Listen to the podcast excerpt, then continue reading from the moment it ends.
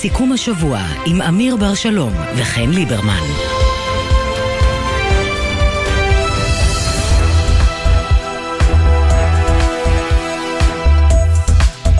שלום חן. שלום אמיר, מה שלומך?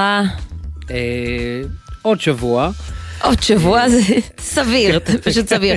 תשמע, אני, אנחנו נדבר בהמשך התוכנית על הסימטריה המזויפת הזאת אה, ששמעתי עכשיו אה, ממיקי זוהר, אה, מהשר מיקי זוהר. אתה יודע, יש בסוף פה צד אחד שמקדם תוכנית שלדעת... רוב המומחים יכולה להוביל את ישראל לדיקטטורה, ויש צד אחד שהפסיד בבחירות. זה, זה הסיפור פה, ושלא היה לו שום קשר לקידום התוכנית הזאת לשינוי משטרי. אז אני לא חושבת שאפשר לשים אותם אה, אחד מול השני, אה, כאילו שניהם אחראים עכשיו לנתק הזה. נדבר על זה עוד. אה, כן, תראי, נדבר, לא, לא, לא, לא, לא נתחיל עכשיו את הוויכוח שעשינו קודם לכן, שעה ארוכה, לפני שנפתחו המיקרופונים, אבל אני עדיין, אני עדיין חושב שאת יודעת, אה, אמר אה, בזמנו, אני חושב שזה היה מאו, מאו צטונג אמר שגם מסע ארוך מתחיל בצעד קטן. אני חושב שהצעד הקטן הזה, היה איזושהי גמישות מצד, ה, מצד הקואליציה, האופוזיציה צריכה, הייתה צריכה להיות כאן אה, אה, רגישה, היא יכולה לעשות את הפיצוץ, אבל בואו לפחות תשבו רגע לשולחן ואחר כך תעשו את הפיצוץ. השאלה אם יושבים לשולחן. השולחן כשיש אקדח על השולחן? זאת השאלה. אני, אני כן חושבת שאנחנו נמצאים פה בסיטואציה, אני מודה שהיא קצת חדשה לכולנו. כי תראה, יש פה מדיניות, יש פה תוכנית שהם מקדמים, תוכנית מאוד גדולה, דרמטית, ובדרך כלל כשנתניהו מקדם את המדיניות שלו, הוא יודע למכור את זה יותר טוב מכולם. ובגלל שהוא בניגוד עניינים, ובגלל שזה גם נוגד את רוב הדברים שהוא אמר לאורך השנים, הרפורמה הזאת, את הדברים שנתניהו אמר על מערכת המשפט לאורך השנים, אז הוא מה שנקרא missing in action, הוא לא, הוא לא מדברר את התוכנית הזאת, הוא לא מקדם אותה, הוא לא משווק אותה. יריב לוין, שר המשפטים, גם לא מתראיין על זה כל הזמן. אז בסוף, נער הפוסטר של התוכנית הזאת, הוא חבר הכנסת שמחה רוטמן, ואני לא בטוחה שחבר הכנסת שמחה רוטמן הוא הבן אדם הנכון כדי למכור לציבור שהתוכנית הזאת טובה לו. ולכן אנחנו רואים חלקים מאוד גדולים בציבור, אכן לא משתכנעים. אני אגיד לך עוד דבר, אני גם לא בטוח שראש הממשלה נתניהו רוצה שמי שיוביל את הרפורמה הזאת, או מי שיוביל את המהלך הזה יהיה אה, רוטמן. אני שומע גם על, אה, את יודעת, על אה, בקיאים בתוך הליכוד, אני לא יודע להגיד בקיאים, אבל גם בהחלט קולות שהם קולות מבקרים בהקשרים האלה. ואת יודעת מה? לא נאמרה המילה האחרונה בתוך הקואליציה בהקשרים האלה. לדעתי, להערכתי, לא לידיעתי. אוקיי, בסדר גמור. טוב, אנחנו עוד נהיה עם חבר הכנסת בועז ביסמוט מהליכוד, נשמע מה אה, יש לו להגיד על הרפורמה, אבל יותר חשוב מה יש לו להגיד על הצעת חוק שלו, תיקון להצעת חוק שהוא אה, יקדם בשבוע הבא, ויכול אה, להביא ל... יכול למנוע מהרבה תחקירים עיתונאיים חשובים לראות כן. אור. מהרבה אינפורמציה ש... את יודעת מה, היא עוזרת כך או אחרת לדמוקרטיה, נכון, היא גם פוגעת בחופש הפרט, אבל היא נשמת אפה של הדמוקרטיה. אז אחרי שפוגעים ברשות השופטת, יפגעו גם אה, אולי ברשות הרביעית, שהיא אנחנו. הלא מוכרזת. כן. אה, מחריפה מתיחות בין אה, מפכ"ל המשטרה קובי שבתאי לשר הממונה עליו, בן גביר. באיגרת לשוטרים, המפכ"ל עונה לבן גביר וכותב שמחאה היא זכות דמוקרטית ושהוא מגבה באופן מלא את החלטות המפקדים. עוד על האיגרת הזאת ממך, הדס שטייף. ערב טוב, נראה שאחרי החיוכים מהמחמאות שנתן בן גביר בתחילת דרכו לשוטרי משטרת ישראל ולוחמי משמר הגבול, הוא עובר לביקורת ולהטחת האשמות, הגורמת לפיקוד המשטרה לעמוד על רגליהם האחוריות ולהדוף אותו. השר לביטחון לאומי איתמר בן גביר תקף אתמול את לוחמי משמר הגבול על התנהלותם לכאורה בפינוי כרם בגדה. קצינים ושוטרים הביעו תרעומת על הדרישות והביקורת שהשר מותח עליהם, כשהוא לא מאפשר להם לטענתם לבצע את תפקידם על פי חוק. אנחנו מבולבלים, מרגישים שמה שלא נעשה למעשה, השר בוחן את פעילותנו בעיניים פוליטיות ולא מקצועיות, הם אמרו. אתמול היה זה מפקד משמר הגבול, ניצב אמיר כהן, שגיבה את לוחמיו על פעילותם בכרם. הערב מגיע תורו של המפכ"ל קובי שבתאי. באיגרת ששיגר לשוטריו קטוניו, הוא הודיע להם על גיבוי מלא שהם מקבלים ממנו והוסיף: אנו נמצאים כולנו כאזרחים וכאנשי משטרה בתקופה מורכבת ורבת משמעות, הנוגעת לחברה הישראלית כולה, ורואים חשיבות עליונה לאחדות, שכה חשובה לבסיס משותף לנו כחברה. עוד כתב, מחאה היא זכות דמוקרטית, ועלינו להכילה ולנהלה תוך שוויוניות, ממלכתיות ואיפוק ככל שנדרש, כאשר כל העת ביטחון הציבור והוראות החוק בלבד מצויים לנגד עינינו, אמר. ידענו לעשות זאת בעבר, וכך גם בעתיד לבוא, סיכם. טוב, תראי, כן, אני אגיד משהו, ואז אני אגיד אחריו את ה... אה, אה, אה, אני אגיד קודם כל הנחת יסוד. כן, אני חושב שהייתה הפעלת כוח מוגזמת בפינוי של הכרם, על ידי כמה שוטרים, והעניין הזה צריך להתברר.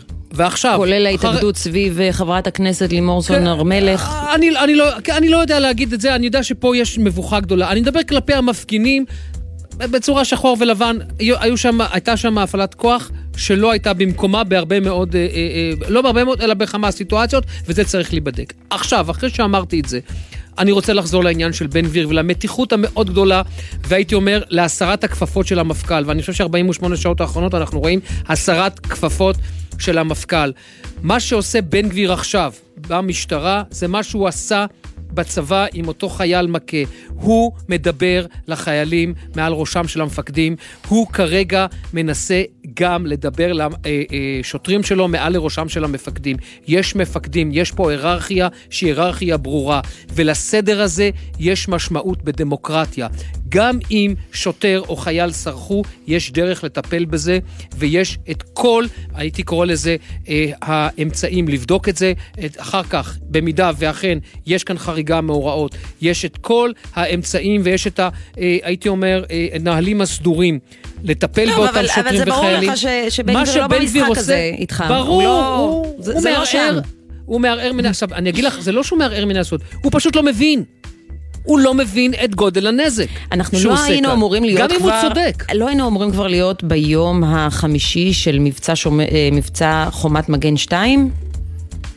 במזרח ירושלים, הוא לא הכריז על זה ביום יודע, שישי. את, את יודעת, חן, את יודעת... אה, אה... אתה יודע, אני, אגב, כשקיבלתי את הפוש הזה ש, שבן גביר הכריז שיוצאים למבצע, אני תמימה, אני נלחצתי לרגע. לא, לא, אז זהו, תראי בדיוק לענות לך. כולם אמרו לי, מה את נלחצת? זה הוא סתם אומר, אבל אני, כששר אומר, אה, כששר אומר שיוצאים למבצע, אני לרגע חשבתי שאולי הוא מתכוון לזה, ואולי זה אמיתי. את, קודם כל, את, את צודקת לחלוטין, כי את אותה שאלה, את יודעת מי עוד שאל? המלך הירדני באמ"ן, אה, אה, אה, מוחמד בן זייד באמירויות, ועוד הרבה מאוד מנהיגים באזור שכל תנודה במישור הפלסטיני משפיעה עליהן באופן ישיר. כולם, כולם שאלו את אותה שאלה, זו הסיבה שבלשכת ראש הממשלה מיד הוציאו הכחשה לעניין הזה. עכשיו אני אספר לך עוד דבר. חומת מגן, הרי אין לו אה, לבן גביר, אם בן גביר היה, הוא יושב בקבינט, לך רגע להחלטות הקבינט של 2001-2002 עם אריאל שרון. את יודעת כמה זמן חומת מגן תוכננה? חומת מגן תוכננה במשך שש שנים.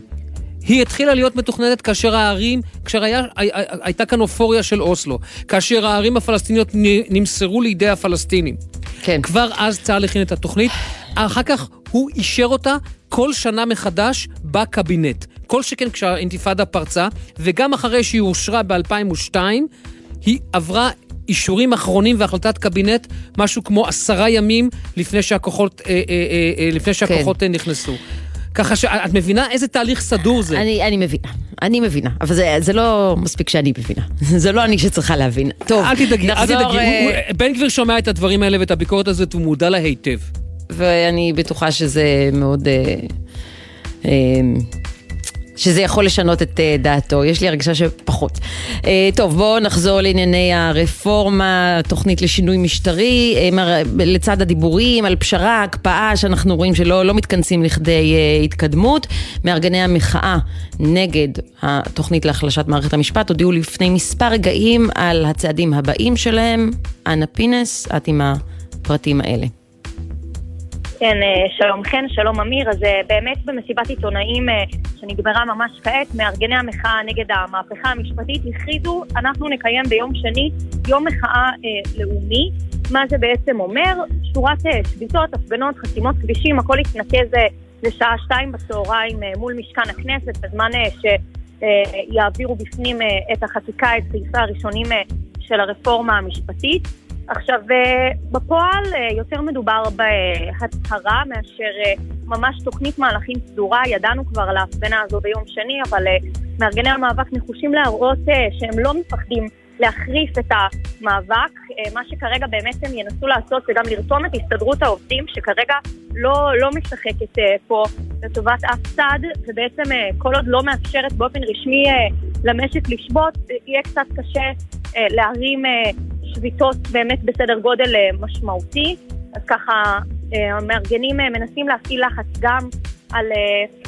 המארגנים מנסים להפעיל לחץ גם על, גם על השובתים להצטרף גם בשבוע הבא וגם באמת על המגזרים שטרם הצטרפו. נגיד שהיום בשעה שבע בערב ברחוב עזה בירושלים צפויים עוד פעם המארגנים והמוחים לעלות להפגין מול מעונו הפרטי של ראש הממשלה בבירה, כמובן גם ביום שבת בקפלן, שבוע שביעי ברציפות, שינסו להוציא שוב את עשרות אלפי האנשים לצעוד ברחובות, הם מבקשים וקוראים לראשי האופוזיציה לא להיכנס להידברות, אלא אם כן מקפיאים באופן מיידי את כל הליכי החקיקה ומושכים מיידית מהשולחן בכלל את האופציה הזו, הם אומרים אנחנו מגבים אתכם כרגע, אל תיכנסו להידברות, והם אומרים אנחנו לא נהסס להחריף עוד יותר את המאבק, איך יחריפו יותר, עוד מוקדם להגיד. כן, ענת, תודה.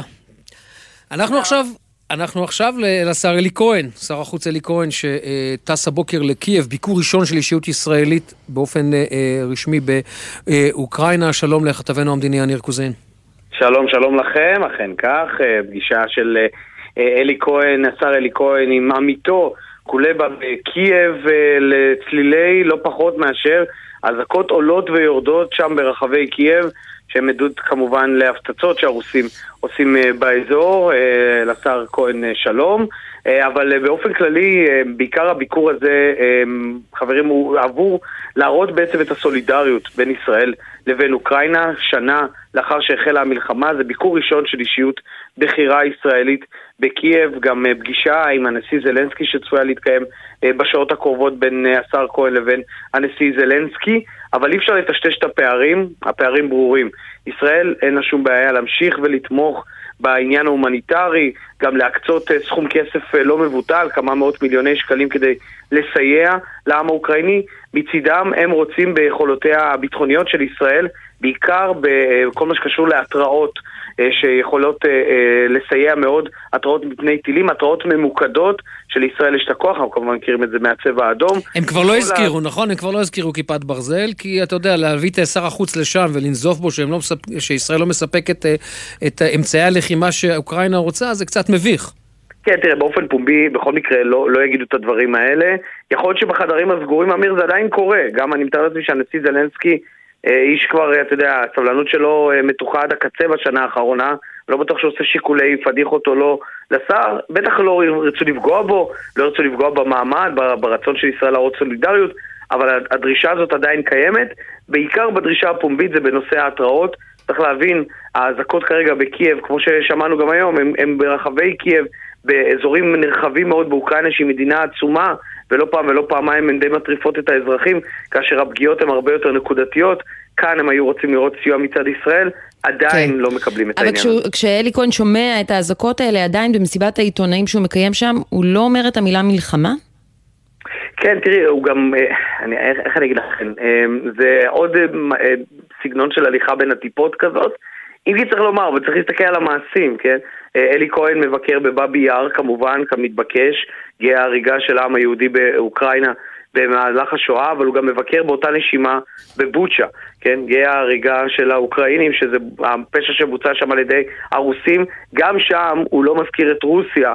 כאשר הוא מדבר על הפשע הגדול שנעשה, על העובדה שאי אפשר להתעלם ממה שנעשה, בכל זאת מנסים לשמור על סוג של עמימות, אבל אני חייב לומר לכם, חן ואמיר, יש הבנה בישראל שזה נהיה יותר ויותר קשה, אולי גם קצת פחות נצרך ברמה הפומבית, מאחר ואנחנו רואים את שיתוף הפעולה ההדוק מאוד והפומבי מאוד בין רוסיה לבין איראן, וישראל מבינה שהיא לא יכולה לגמרי אה, להיות מנותקת מהעניין כאשר היא גם מנהלת את המלחמה מול איראן, שמשלבת זרועות עם כן. רוסיה בהתקפות על אוקראינה. כן, אבל בהקשרים האלה ישראל תענה לרוסיה על אדמת סוריה, לא תענה לה בשום קשר, זה נכון מאוד. בשום קשר בעניין, בעניין אוקראינה. מי כמוך יודע, אמיר. לא, לא, זה די ברור, כי זה גם, אתה יודע, זה מבחינת ישראל זה המפלט הנוח. נכון. והנכון. נכון. נכון מאוד. אה, זהו, אז אה, אלי כהן יחזור אה, לישראל מחר, כאמור פגישה בקרוב עם נשיא אוקראינה זלנסקי, יהיה מעניין לשמוע גם מה קורה שם, שנה למלחמה הזאת ומערכת היחסים של ישראל בתוך הסיפור הזה בינתיים, איכשהו מצליחה לצלוח את זה מנקודת המבט שלנו. נקווה שלפחות המלחמה הזאת תיגמר בקרוב. אגב, ישראל אומרת שהיא תתמוך בהצעת השלום האוקראינית שתוגש בקרוב, נראה אם זה יביא למזור. תודה, יניר. תודה יניר. תודה רבה לכם. עכשיו יש לנו כמה עדכוני תנועה, אבל קודם כל חסות. בחסות תשע ביטוח, המציע ביטוח רכב דיגיטלי בלי להתמקח עם נציג, כי ההנחות כבר באתר. איי-די-איי חברה לביטוח, כפוף לתקנון. בחסות אוטודיפו, המציעה מצברים לרכב עד השעה תשע בערב בסניפי הרשת, כולל התקנה חינם. כי כדי להחליף מצבר, לא צריך להחליף לשעות עבודה יותר נוחות. אוטודיפו. בחסות ביחד בשבילך, מועדון ההטבות של ההסתדרות, המציע כרטיס אשראי חינם לחברי המועדון. הכרטיס היחיד המאפשר הזמנת הטבות באתר, כפוף לתקנון. כביש מספר 70 עמוס ממחלף גבעת אלונים עד צומת אחיהוד, אה, כביש חיפה עכו עמוס ממחלף ביאליק עד צומת עכו מזרח, וכביש מספר 6 לצפון עמוס ממחלף קסם עד מחלף ניצני עוז. כביש מספר 444 לצפון עמוס מאייל עד צור יצחק, כביש מספר 66 עמוס, עמוס ממשמר העמק ועד צומת מגידו, כביש החוף עמוס ממחלף חוף השרון עד מחלף נתניה, וכביש תל אביב ירושלים עמוס מלטרון עד מחלף קריית אה, יערים. יכול מאוד להיות ששיירת האוהדים עושה את דרכה לגמר גביע המדינה. אה, סביר להניח שרובם בצבע צהוב. לא דיברנו על זה, על גביע אה. המדינה, והסיבה שבגללה אתה בירושלים עכשיו, וגם העורך שלנו, והשארתם אותי לבד. לא מבינה לאן כולם הלכו. אני אגיד לך מה אנחנו לובשים? אדום. לא טעית.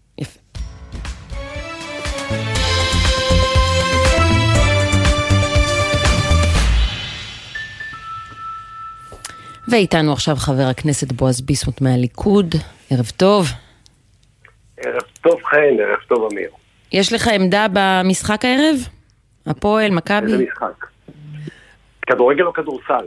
וואו, אתה כדורסל. כמוני. בועז, אתה ממש כמוני, זה בדיוק מה שאני שאלתי לפני השידור. איזה משחק יש הערב, אם זה כדורגל או אז כדורסל? אני חייב להודות שאני הרי התחלתי ב-1983, 1900, לא 1800, אני ביסמוט ולא ביסמרק, כפי שאני נוהג להגיד, ואני התחלתי ככתב ספורט, ואני אוהב מאוד, מעריב, נכון זה היה?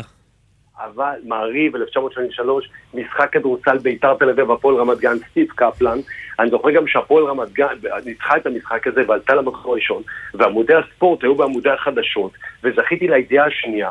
ואמרתי לעצמי, בוא אני אסיים, בוא, בוא, איפה אני כבר יכול אחרי כזאת ידיעה בספורט, בחירה, עדיף שאני אפרוש בשיא. ככה זה היה אז. בכל מקרה, היום בכנסת אין לך אפילו זמן לראות, רק השבוע ליברפול אברטון, הדרבי של ליברפול, וכמובן היה ערב עם אה, פיליבסטרים ולא צפינו במשחק, ליברפול ניצחה 2-0, איזה כיף, אז, אז תשמע, אחרי שדיברנו על ספורט, אני רוצה רגע לשאול שאלה מעולם התרבות. מה שרוצה. את אה, שולי רנד אתה אוהב? מכיר? שולי רנד, אני אוהב, כן. אז אתה, אתה בטח יודע שבמשך אה, הרבה זמן, שולי רנד, אה, מה שחשבו עליו זה שהוא גבר מכה, בגלל שאשתו התלוננה נגדו מה הוא? במש... גבר מכה. אשתו התלוננה נגדו במשטרה, היא הייתה אפילו במעון לנשים מוכות, והמוניטין שלו היה כגבר אה, מכה, הוא לא התראיין על זה יותר מדי, הוא לא דיבר, אה, לא הזמינו אותו לאירועים, רצו לשלול ממנו פרסים. אה, זה, זה מה שאנשים ידעו על שולי רנד, שהוא גבר מכה. ואז, גם בכתבה בהארץ וגם בתחקיר שאני עשיתי בזמנו בתוכנית המקור, אה, חשפנו קלטות שהוא עצמו הקליט של אשתו דאז מיכל רנד, שבהקלטות אתה שומע שאכן יש התעללות בבית הזה, אבל ההתעללות היא מהכיוון שלה כלפיו. כלומר, הוא לא גבר מכה, הוא גבר מוכה, והדרך היחידה שהוא הצליח להוכיח את זה ולהציל סוף סוף את שמו הטוב אחרי שנים שהוא נאלץ להיעלם, היא דרך ההקלטות האלה. אם הצעת החוק שלך, התיקון שלך להצעת חוק להגנת הפרטיות עובר, אי אפשר יהיה לשדר את ההקלטות האלה. אוקיי. אז בואו, אני, אה, תחילת התוכנית, אני הקשבתי לכם בתחילת התוכנית, הקשבתי לכם בעניין רב, ואין ספק שכאשר מתייגים אה, אה, את הצעת חוק שלי אה, כבאה אה, לפגוע, מה אמרתם, בכוח הרביעי, בסמכות הרביעית, באה ה- ה- הצעת החוק נגד התקשורת, שזה אגב... אה, אה, הפוך, לגמרי לא נכון, קשקוש, אבל אני תכף אנחנו נדבר על זה. לא הגדרנו אותה בדיוק ככזו, אלא כהצעת חוק לא, שתמנע. מהקלטות אישיות, אה, מפרסום הקלטות של אנשים ללא רשותם. מה לעשות שזה חלק. מאוד אינטגרלי מהרבה תחקירים שיצאו לאור. אז אני מאוד שמח שאני עולה לשידור אצלכם עכשיו כדי לדבר בין היתר גם על הצעת החוק שלי ולמה. כי מה הצעת החוק הזה? קודם כל בוא נתחיל מזה, איפה היא קיימת? כי אני הרי, בתור אחד שהיה הרבה שנים, כתב בחו"ל, שגריר הרבה שנים בחו"ל, אני גם כן מושפע מהנעשה מעבר לים. ומה לעשות, האיחוד האירופי, צרפת גרמניה תחילה, האיחוד האירופי אה, אה, אה, אה, אה, חוקק חוק שכזה, ובארצות הברית מדינה כמו קליפורניה, אין ליברלית ממנה ומדינת אורגון. ומה עכשיו הצעת החוק באה?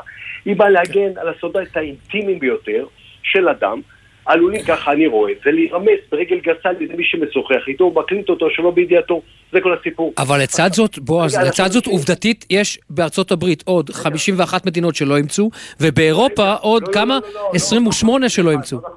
לא נכון, נכון, אני לא אתחיל למנות את כל המדינות שאימצו את זה, זה לא נכון. עכשיו נדגיש כי ההצעה שלי, וזה מה שחשוב, ובעיקר, אה, אני אומר את זה עכשיו לחבריי העיתונאים, שאני עד לפני שלושה ארבעה חודשים הייתי איתם באותו מקצוע. נדגיש כי הצעת החוק לא מאפשרת, וזה חשוב, לא מאפשרת כן. לנוכלים להימלט מחשיפה. היא לא מאפשרת לאנשי ציבור מושחתים להתחמק מעיתונות חוקרת, ההפך הוא איך? הנכון. איך היא לא עכשיו, רגע, מאפשרת? רגע, אז אסביר, רגע, תכף אני אסביר. עיתונות חוקרת לא עוסקת כלל בנושאים שעליהם הצעת החוק שלי בכלל מבקשת להגן. עכשיו, מה זה הצעת החוק? לפני שנגיד מה זה איך, בוא, הגיע הזמן שנגיד מה זה הצעת החוק הזו, כי היא סולפה, הופתע, עשו ממנה כאילו... אה, אה, אה, יש בפניי את הנוסח. הרשמי. בוא- תגיד לי איך הצעת החוק הזאת. לא יכולה למנוע. מעוול גדול להיחשף, בגלל שאי אפשר. לשדר הקלטות. אז בוא אני אסביר, הצעת החוק שלי היא מגנה על מידע רגיש לבד, זה הכל. מה היא בעצם אה, מגנה? על נתונים על אישיותו של אדם, על צנעת אישיותו, על מצבו הבריאותי, על, אה, בוא אני מנסה לחשוב, על מצבו הכלכלי, על דעותיו ואמונותיו. עכשיו, אני יכולה להמשיך. או מאוד מידע. ששר המשפטים קבע בצו באישור ועדת החוקה. חוק ומשפט של הכנסת, שהוא מידע רגיש. רגע, רגע. יש פה שני סעיפים לא, אני- שמגדירים לא מידע רגיש. אבל אני, אני, לא סיימתי להסביר, זה לא, הרי אם את רוצה את לדבר, לא צריכה לעלות אותי לשידור, תגידי מה שאת חושבת, תני לי לסיים, ואחרי זה תשאלי מה שאת רוצה. מעשיו של אדם, התנהגותו, האם הוא נוכל, אם הוא רמאי, הוא לא מוגן. אבל בוא, את נתת את הדוגמה של שולי זה בסדר. אני, עכשיו תארי לעצמך מצב שבו אדם, אני מנסה פשוט, בזמן שאת דיברת על שולי רנד, אני חשבתי כן. על אדם, שברגע של חולשה, בדרך כלל במצב של חולשה, אגב, אנחנו גם בעידן היום, שכל מכשיר נייד, כל טלפון, הוא מכשיר הקלטה, אנחנו בתקופה אחרת, וגם היום אתה יכול לפרסם, אתה לא צריך ללכת לעורך או לאיזה עיתונאי, כל אחד יכול לעלות ולפרסם. עכשיו לחשוב על מצב שבו אדם, ברגע של חולשה, מספר לאדם אחר, נגיד הוא עיתונאי או שהוא לא עיתונאי, לאדם אחר, שהוא חושש נניח שהוא חולה בסרטן או באלצהיימר או אני לא יודע מה, פרקינסון. עכשיו, נגיד הוא איש ציבור, עכשיו אם אדם חושף כזה דבר, כמובן שזה אה, מאפשר ליריביו הפוליטיים לעשות בכך אה, אה, שימוש, רק כי הוא איש ציבור. אה, גם ברמה האינטימית, גם ברמה האינטימית, אני למשל היום, יש לי העדפה כלשהי, כולם יודעים שאני מאוד מאוד אוהב נגיד את, את, את רעייתי נגיד, סתם אני אומר עברית, ואני בכלל משהו אחר לגמרי, וסיפרתי לך את זה ברגע של, היינו במזנון הכנסת, ברגע אינטימי, ואת הקלטת אז אולי זה. צריך, רגע, אז אולי, שנייה, בועז, אז אולי צריך לתוך ההצעה הזאת שלך להכניס הגנה על עיתונאים, כי הרי עיתונאים, אם יגיע להם מידע אישי, שאין שום חשיבות בפרסום שלו, שהוא רק יפגע באותו בן אדם שהמידע האישי שלו נחשף, עיתונאים לא יעשו דבר כזה. עיתונאים לא סתם מפיצים כל מידע אישי שמגיע אליהם אה, לשידור, הם עושים את זה בגלל שיש חשיבות וזכות הציבור לדעת. אז אולי צריך בתוך הצעת החוק שלך להגן על עיתונאים מפני ההצעה אני, הזאת. אני רוצה, כן, אני מקשיב לך בעניין רב, אני רוצה להגיד לך שבחוק היום, הרי חל איסור להשתמש ב, ב, בידיעה לענייניו הפרטיים של אדם שלא למטרה לשמה היא נמסרה. זאת אומרת שגם היום חל איסור אה, לעשות כן. מה קורה? שהטכנולוגיה המודרנית, הרי דיברנו על, על המכשיר הנייד הזה, היא גרמה לשחיקה רבה בזכות הפרטיות. אני מבינה אחד. ומסכימה עם מה שאתה אומר. עכשיו, עכשיו, מה שכן, אין ההצעה שלי, וזה הדבר הכי חשוב, וזה חייב סוף סוף שיהיה ברור, היא לא באה לפגוע כהוא זה בחופש העיתונות. אולי, אולי למען, למען האמת, כי אני לא פה אדם יכול צבוע להיות שזאת תהיה תוצאה עקיפה שלה. מאוד יכול להיות שזאת, יכול בטוח. זאת תהיה תוצאה יכול עקיפה שלה. יכול להיות, יכול להיות שזה יפגע, כי אני קצת מכיר את המקצוע, קצת ערכתי עיתון פעם, יכול להיות שזה יפגע קצת בתקשורת הצהובה, יכול להיות, אני לא אומר את זה, אבל חס ושלום, היא לא תפגע ביכולת לחשוף שרלטנים, עבריינים, אנשי ציבור מושחתים, אה, היא גם תפגע, ולמשל... אני אה, לא מבינה, בועז. אבל הרי אמרתי לך, נתתי לך דוגמה מאוד או- ספציפית על שולי רנד, וזה בדיוק מקרה שהיה נופל תחת ההצעה הזאת. לא הייתי יכולה לחשוף את אותן הקלטות, כי לפי הנתונים, זה בדיוק נוגע במידע רגיש, נתונים על אישיותו של אדם. יש דבר יותר כללי מנתונים על אישיותו של אדם? יש הגדרה יותר כללית מזאת? בסדר, אז זה אני אגיד לך דבר מאוד מאוד פשוט. יש דבר שנקרא צנעת הפרט, וזה דבר שלי באופן אישי מאוד יקר לי. הרי אם אני יוצא עם זה כהצעת חוק ראשונה, כנראה שהדבר הזה יקר לי. עכשיו, איך זה נולד? איך נולד כל הדבר הזה? כי כולם מאוד מופתעים. מה פתאום, העיתונאי לשעבר, העורך לשעבר, הכתב בפריז, זה הדבר הראשון. כן, ייתרת את השאלה הבאה. אז יפה. אני, תודה, אמיר יקר. אני, אני, כאשר, אה, לא מזמן, לפני כמה אה, שנים, היה איזה סימפוזיון תקשורת באוניברסיטת תל אביב, הוזמנתי. ואז איזה אה, אה, סטודנטית הרימה את היד ואמרה, מר ביסמוט, אפשר לשאול שאלה? אמרתי, כמובן, שאלה שלי היא, מה הכתבה שאתה הכי גאה בה? כל אחד חשבו על מלחמה בעיראק, קוסובו, לא יודע מה, הרעיון עם X או הרעיון עם Y, או לא משנה, איראן, בושה. לא. אמרתי שתי כתבות שלא פרסמתי. זה הכתבות שאני הכי גאה בהן, אני גם אומר את זה לבנות האהובות שלי. למה? כי אחת מהן הייתה בפריז, השנייה הייתה בבריסל. אחד, אני גם לא אחזור על זה כי אז לא פרסמתי, לא נגיד היום. אחת מהן, אני זוכר אפילו שראש המוסד בזמנו, אה, כאשר חזרתי לפריז, התקשר לברך אותי שלא פרסמתי את זה, כי זה היה צנעת הפרט, כי זה לא היה, זה לא, זה לא היה שום עניין, לא היה בזה עניין לציבור, ואתה מכבד אנשים, וגם יש ילדים אחרי זה, והאנשים האלה, בשני המקרים היה מוות בסיפור הזה, ולכן צנעת הפרט, דווקא אני כעיתונאי, דווקא אני כעורך עיתון, צנעת הפרט חשובה ויקרה לי. עכשיו, משהו שדווקא תשמחי לשמוע, חן יקרה. ועדיין, אני חייבת להגיד שעדיין לא הבנתי איך מידע חשוב שיכול להציל את שמו של אדם, או לחשוף עוול גדול, לא ייפול תחת הדבר שאתה מגדיר מידע רגיש. דוגמה, לפני כמה שבועות, לפני כמה שבועות או שבועיים, אני כבר לא זוכר, כל כך הרבה אירועים קורים בארץ היפה שלנו, היה סיפור כמובן, איילה אה, חסון, שחושפת בערוץ 13 את המקרה של אבי חימי. יפה. כן. עכשיו, כולנו שמענו על המקרה והייתה שם עוולה, הרי לכאורה יש שם סיפור של הפרת אמונים, אירוע חמור, הפרת אמונים, אירוע חמור, יפה מאוד. עכשיו, לא ראינו את תוכן ההקלטה, ותגידו לי גם טוב שכך. מצד שני, לא נחסך מאיתנו המידע עצמו. זאת אומרת שלא, את רואה שגם זה לא, זה, זה עושה שכל, לא, לא נמנע מהתקשורת, מהעיתונים, okay. אוקיי. לעסוק בנושא, ועובדה okay. אוקיי. שלא חשפנו את, את ההקלטה עצמה. הנה הוכחה, רק לפני שבועיים, שהחוק שלי לא מונע מהתקשורת לעשות עבודתה ולחשוף עוולה.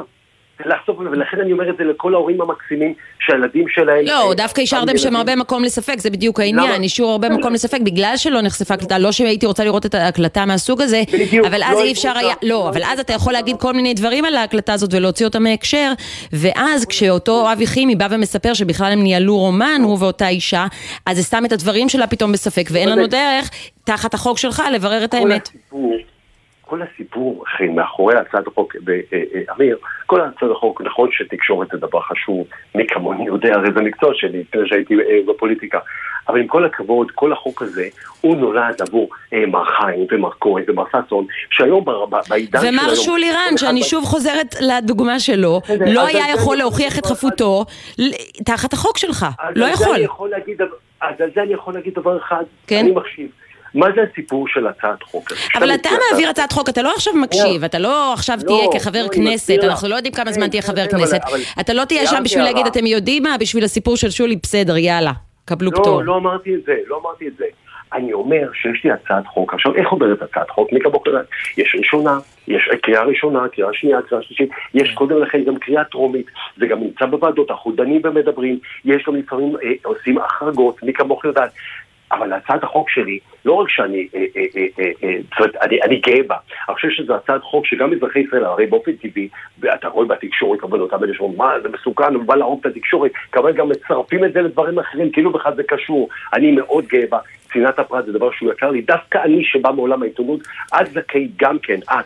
לפני התוכנית, לימדתי עם אמיר, אמר דברים מסוימים על המרואיין, במקרה עליי, ולא בא לך שאני אדע, והוא הקריף אותך, זה יישאר ולא יפורסם, וככה זה צריך להיות. בועז, אני רוצה לקחת אותך רק רגע לעוד עניין אחד, עוד עניין אחד ברשותך, אה, עניין, עניין, עניין מדיני, הכרטיס הצהוב שקיבלנו מארצות הברית. האם ישראל לא מותחת כאן בעניין המאחזים אה, יותר מדי, הייתי אומר, את החבל מול אה, וושינגטון, ואתה יודע, ראש הממשלה כאן נענה לבן גביר וסמוטריץ', אבל מסכן הרבה מאוד אינטרסים אחרים. תראה, אני, זה סיפור המאחזים, אתה שואל אותי אפשר... נכון, על אישור תשעת מאחזים. אז תראה, לגבי המאחזים, אני אומר דבר כזה, אתה, מדינת ישראל צריכה לאזן בין הצרכים הביטחוניים והדמוגרפיים. הרי אתה יודע יותר טוב ממני שיש התרבות טבעית, גם ביהודה ושומרון, וברוך השם, בכל הארץ, איזה יופי. ולכן מה שישראל צריכה לעשות זה לאזן בין הצרכים האלה. ביטחוניים והדמוגרפיים, לבין כן צריך לשמור על יחסי חוץ תקינים עם, עם העולם, עם מדינות, בטח ובטח עם מדינות ידידות, על אחת כמה וכמה עם הברית. עכשיו, יש דבר אחד שאתה צריך להיות ברור, אני בא מהמחנה שרוצה, מייחל להחלת ריבונות. אני בא מהמחנה שלפני שנתיים, כאשר היו הסכמי אברהם ב-15 בספטמבר 2020, ובסוף קיבלנו נורמליזציה נהדרת, עדיין אני הייתי רוצה, ואני לא מסתיר את זה, אני גם אמרתי את זה אז, הייתי מעדיף את זה החלת ריבונות שהיינו כל כך קרובים אליה. יותר מזה גם, אני... כן, אבל, אבל בוא, החלת ריבונות ומתן אזרחות?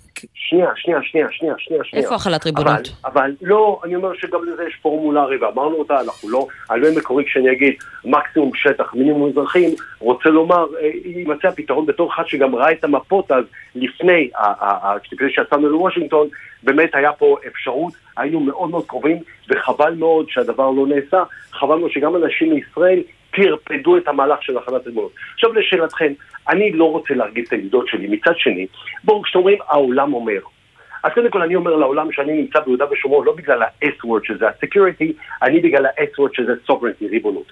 מצד שני, נזכיר לכם שזה אותו עולם שב-2016 אונסקו, ארגון חשוב, אונסקו, ארגון חשוב מאוד, בא ולא הכיר, כאשר מדינות כמו צרפת, זו שמגנה אותי עכשיו, או מבקרת אותי עכשיו, בגלל שאני מאוד אוהב, ב-2016 צרפת הצטרפה לאונסקו בטענה שאין זיקה בין אה, ירושלים לעם היהודי. אז עם כל הכבוד לעולם, אני גם לפעמים צריך גם להקשיב לעצמי ולאינטרסים שלי. עכשיו, זה גם לא אומר שאני בעל הבית צריך להשתגע. הרי היה לפני שנתיים, ואז נתניהו... כן, אבל להקשיב לאינטרס שלך, אתה יכול, אתה יודע, לצורך העניין, אתה יכול לבנות בגושי ההתיישבות ש... מתוך הנחה שיהיו בהסדר הקבע, יהיו בתוך גבולות מדינת ישראל, ולא ללכת למקומות אחרים. מי כמוך, אמיר, מי כמוך, אתה מנוסה, חן גם כן, אנחנו כבר שלושתנו, למרות שאנחנו כבר אנשים, כל אחד בתחומו אה, אה, מספיק מנוסה לדעת ש...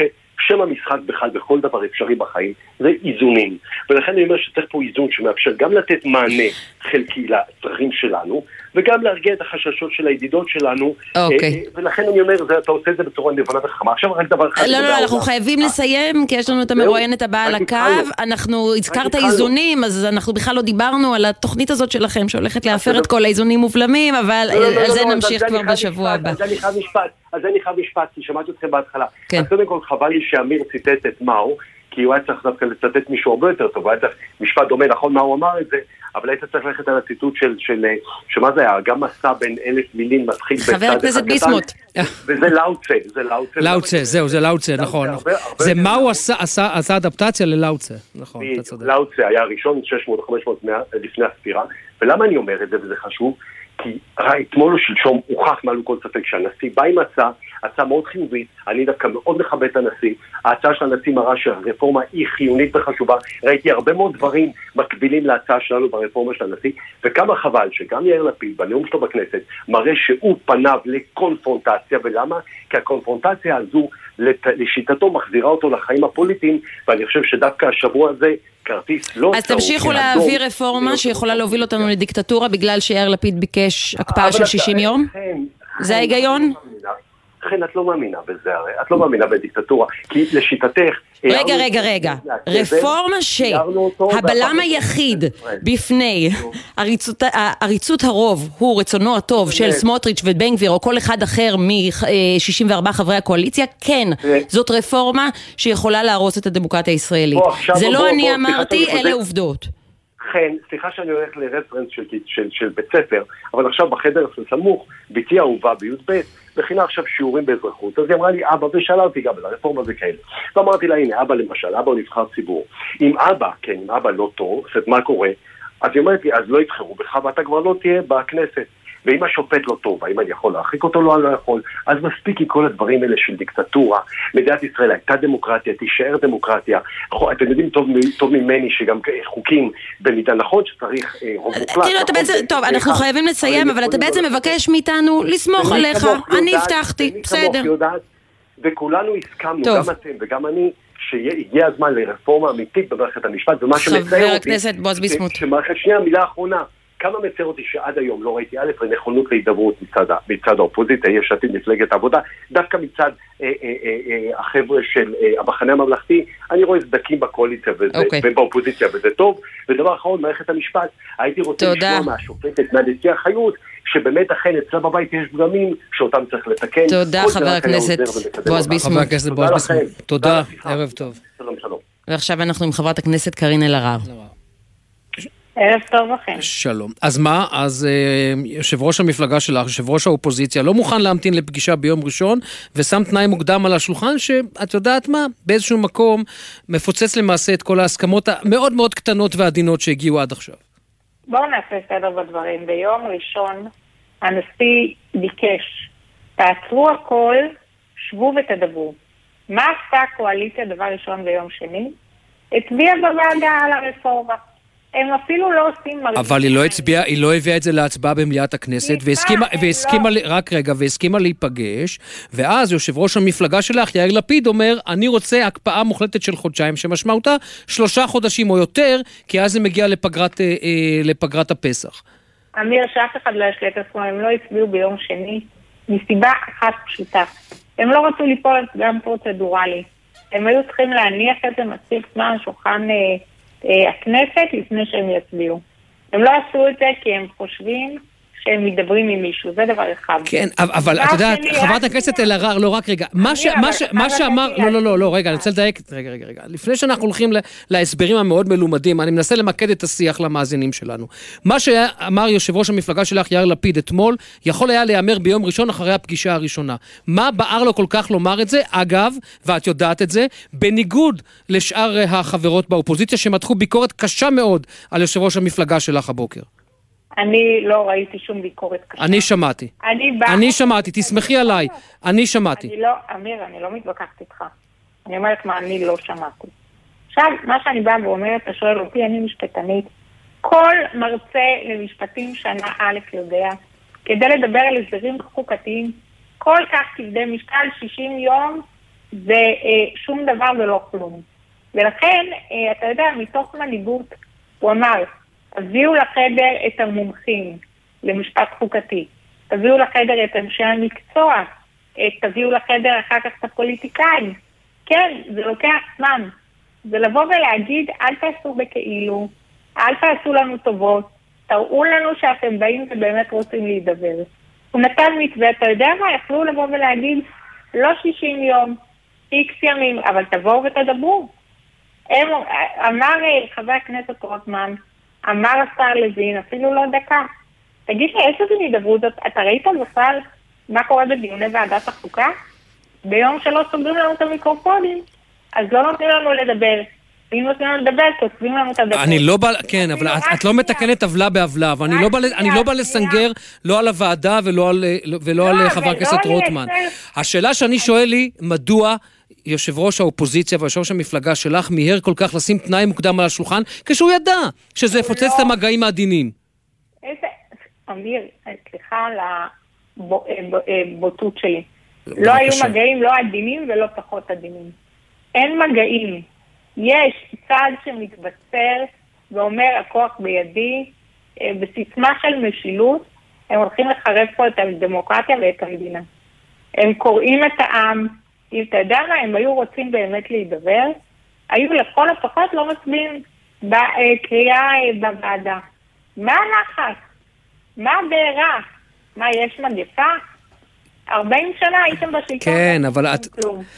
חבר, תראי, חברת הכנסת אלהרר, להביט אחורה זה ברור ולהגיד, הייתם יכולים לעשות את זה אחרת, אבל המבט הוא קדימה כרגע, ואתם רוצים לעצור, רק רגע, אתם רוצים לעצור את הרפורמה הזו.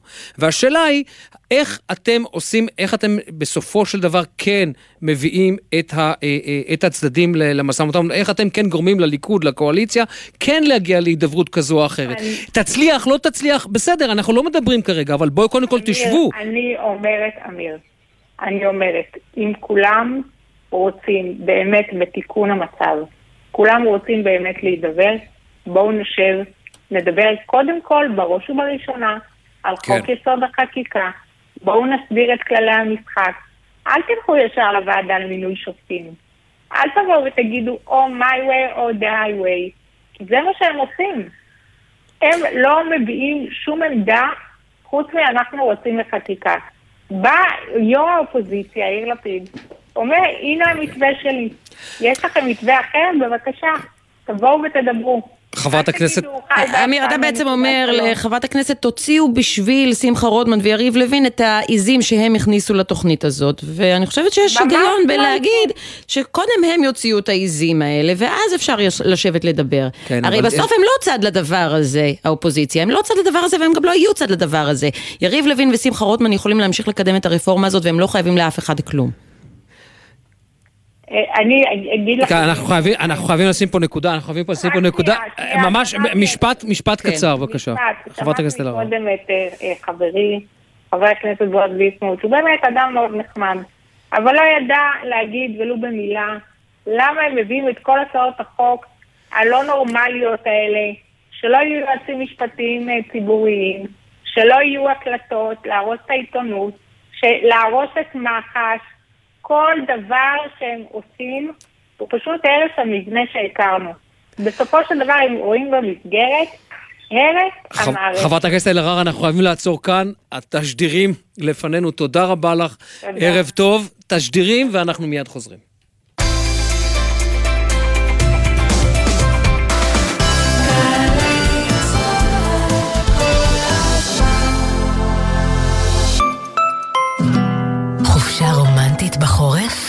לירושלים. פברואר של אהבה בירושלים. תרבות ומסעדות בחוויה ירושלמית אוהבת וחורפית. מגוון הטבות בבתי המלון ובאטרקציות ברחבי העיר. לפרטים iTravelJerusalem.com משרד התחבורה מציג נתיב פלוס 2. במקום שלושה נוסעים, הנסיעה מותרת לשניים ומעלה. בכביש 1, ממחלף דניאל ועד מנהרות הראל. שימו לב, הנתיב פועל בימים א' עד ה' בין 6 וחצי ל-9 וחצי בבוקר, ובשישי בין 12 ל-5 אחר הצהריים. ביתר שעות היממה, הנסיעה חופשית לכולם. עוד מידע באתר. מגיש משרד התחבורה.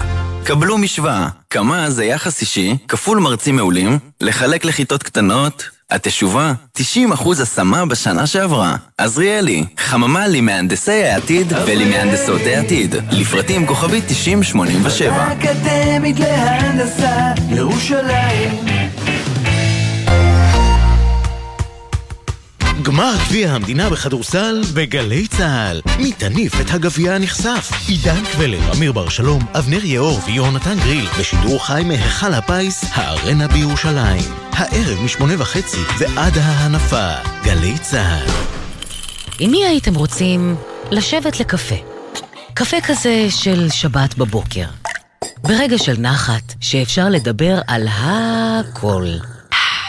נורית קנטי מזמינה אתכם להצטרף אליה בכל שבת ב-8 בבוקר לשיחה אישית עם דמויות מפתח בחברה הישראלית. והשבוע, הפרופסור מרסל מכלוף מהפקולטה להנדסת ביוטכנולוגיה ומזון בטכניון, שבת, 8 בבוקר, גלי צה"ל. שמעון בוסקילה, במופע מלא נשמה וקצב עם מיטב הלהיטים. אורחים רמי קליינשטיין ואליעד. כי אתה מחר שלי, את כל שלישי, תשע בערב, היכל התרבות תל אביב, ובקרוב, בגלי צה"ל.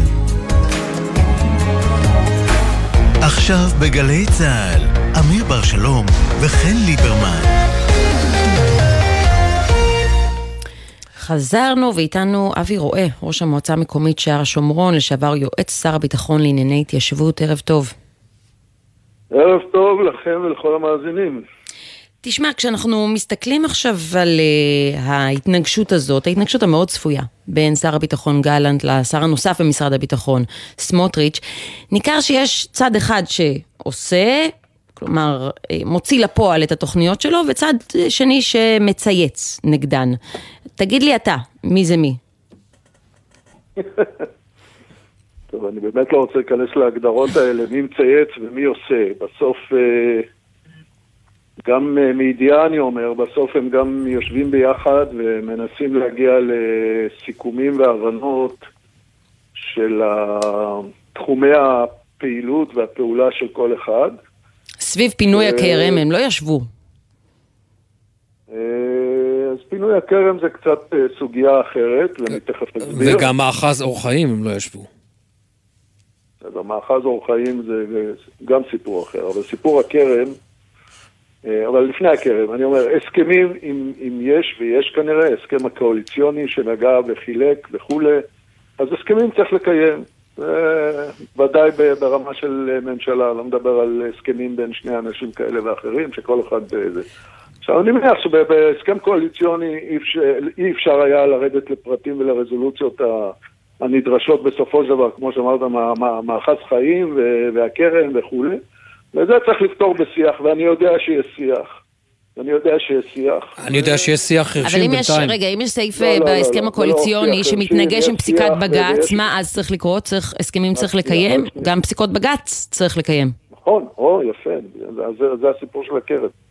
אז אני אומר, אה, יש שיח ואני יודע שיש גם התקדמות בשיח, בסדר? כדי אה, להגיע בסוף להבנות, ושכל אחד יפעל וי- ויתחילו לעבוד במקום להתווכח על אה, זה, אבל זה תהליך שצריך לעבור אותו. בינתיים, עד שהתהליך הזה אה, אה, עובר או, או מתקיים, אז אה, צצות כל מיני סוגיות, כל, כמו מאחז חיים ו, אה, וסוגיית הכרם של אה, בן אליהו אה, וכן הלאה. סוגיית הכרם של בן אליהו, אכן באמת, אה, בסוף אה, אה, בן אליהו הוא חתום, כלומר, הוא, הוא היה דיון בבג"ץ, בג"ץ אמר מה שאמר, הגיעו להבנות עם, עם השר, ובעל הכרם חתם שהוא יפנה את הכרם אחרי סיום שנת השמיטה, שהסתיימה בתשפ"ב, ועוד חודשיים אה, אחרי השמיטה, או שלושה חודשים כדי להתארגן וכולי, והיה צריך לפנות, אגב, משק אחיה רטינה. כן. ופה זה לא התפנה. אז... אה, זה לא התפנה, אז- זה אז לא למה התפנה המחאה? למה? זה לא התפנה למה? כי מישהו כנראה, מישהו כנראה רמז לו שהוא צריך להישאר על הקרקע, כי העניין הזה ייפתר פוליטית. אבל למה להיכנס... הרי הוא? קיבל התראה. רק רגע, אבי, בוא, בוא לא נהיה תמימים. הוא קיבל התראה, לא הוא קיבל התראה, הוא ידע בדיוק, היה לו שבועיים, אם הוא היה אומר, אני, תנו לי עוד חודש, חודשיים כדי שאני אפנה את זה, היו נותנים לו, ואני אומר לך את זה בידיעה, לא בסברה. לא, אתה לא צריך להגיד לי בידיעה, אני מסכים איתך לגמרי. כאילו, זה לא- היה כאן משחק פוליטי, היה כאן משחק פוליטי של סמכויות, ורצה השר סמוטריץ' כאן להביא את המקרה הזה לידי מבחן, והוא הביא את זה לידי מבחן והפסיד.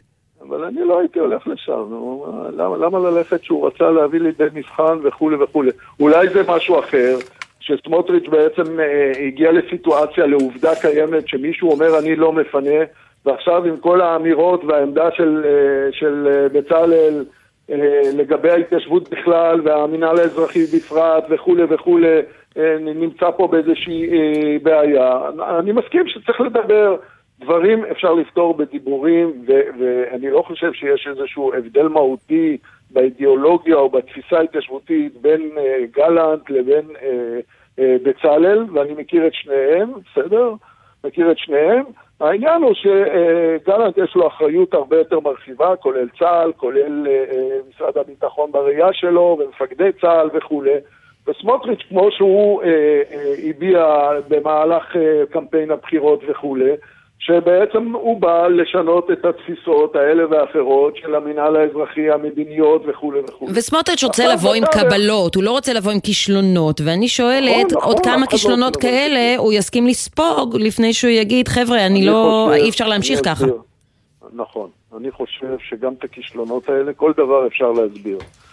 ואני מאמין ויודע גם שסמוטריץ', בצלאל, אה, יודע גם להבין את, אה, את גבולות הגזרה, מה אפשר לעשות ומה אי אפשר לעשות, וגם יודע להגיד את זה, בסדר? לומר את זה בקולו הברור, חבר'ה, זה אי אפשר לעשות, ולנמק למה אי אפשר לעשות. אז למה הוא? לא הבין את זה עם פינוי הכרם?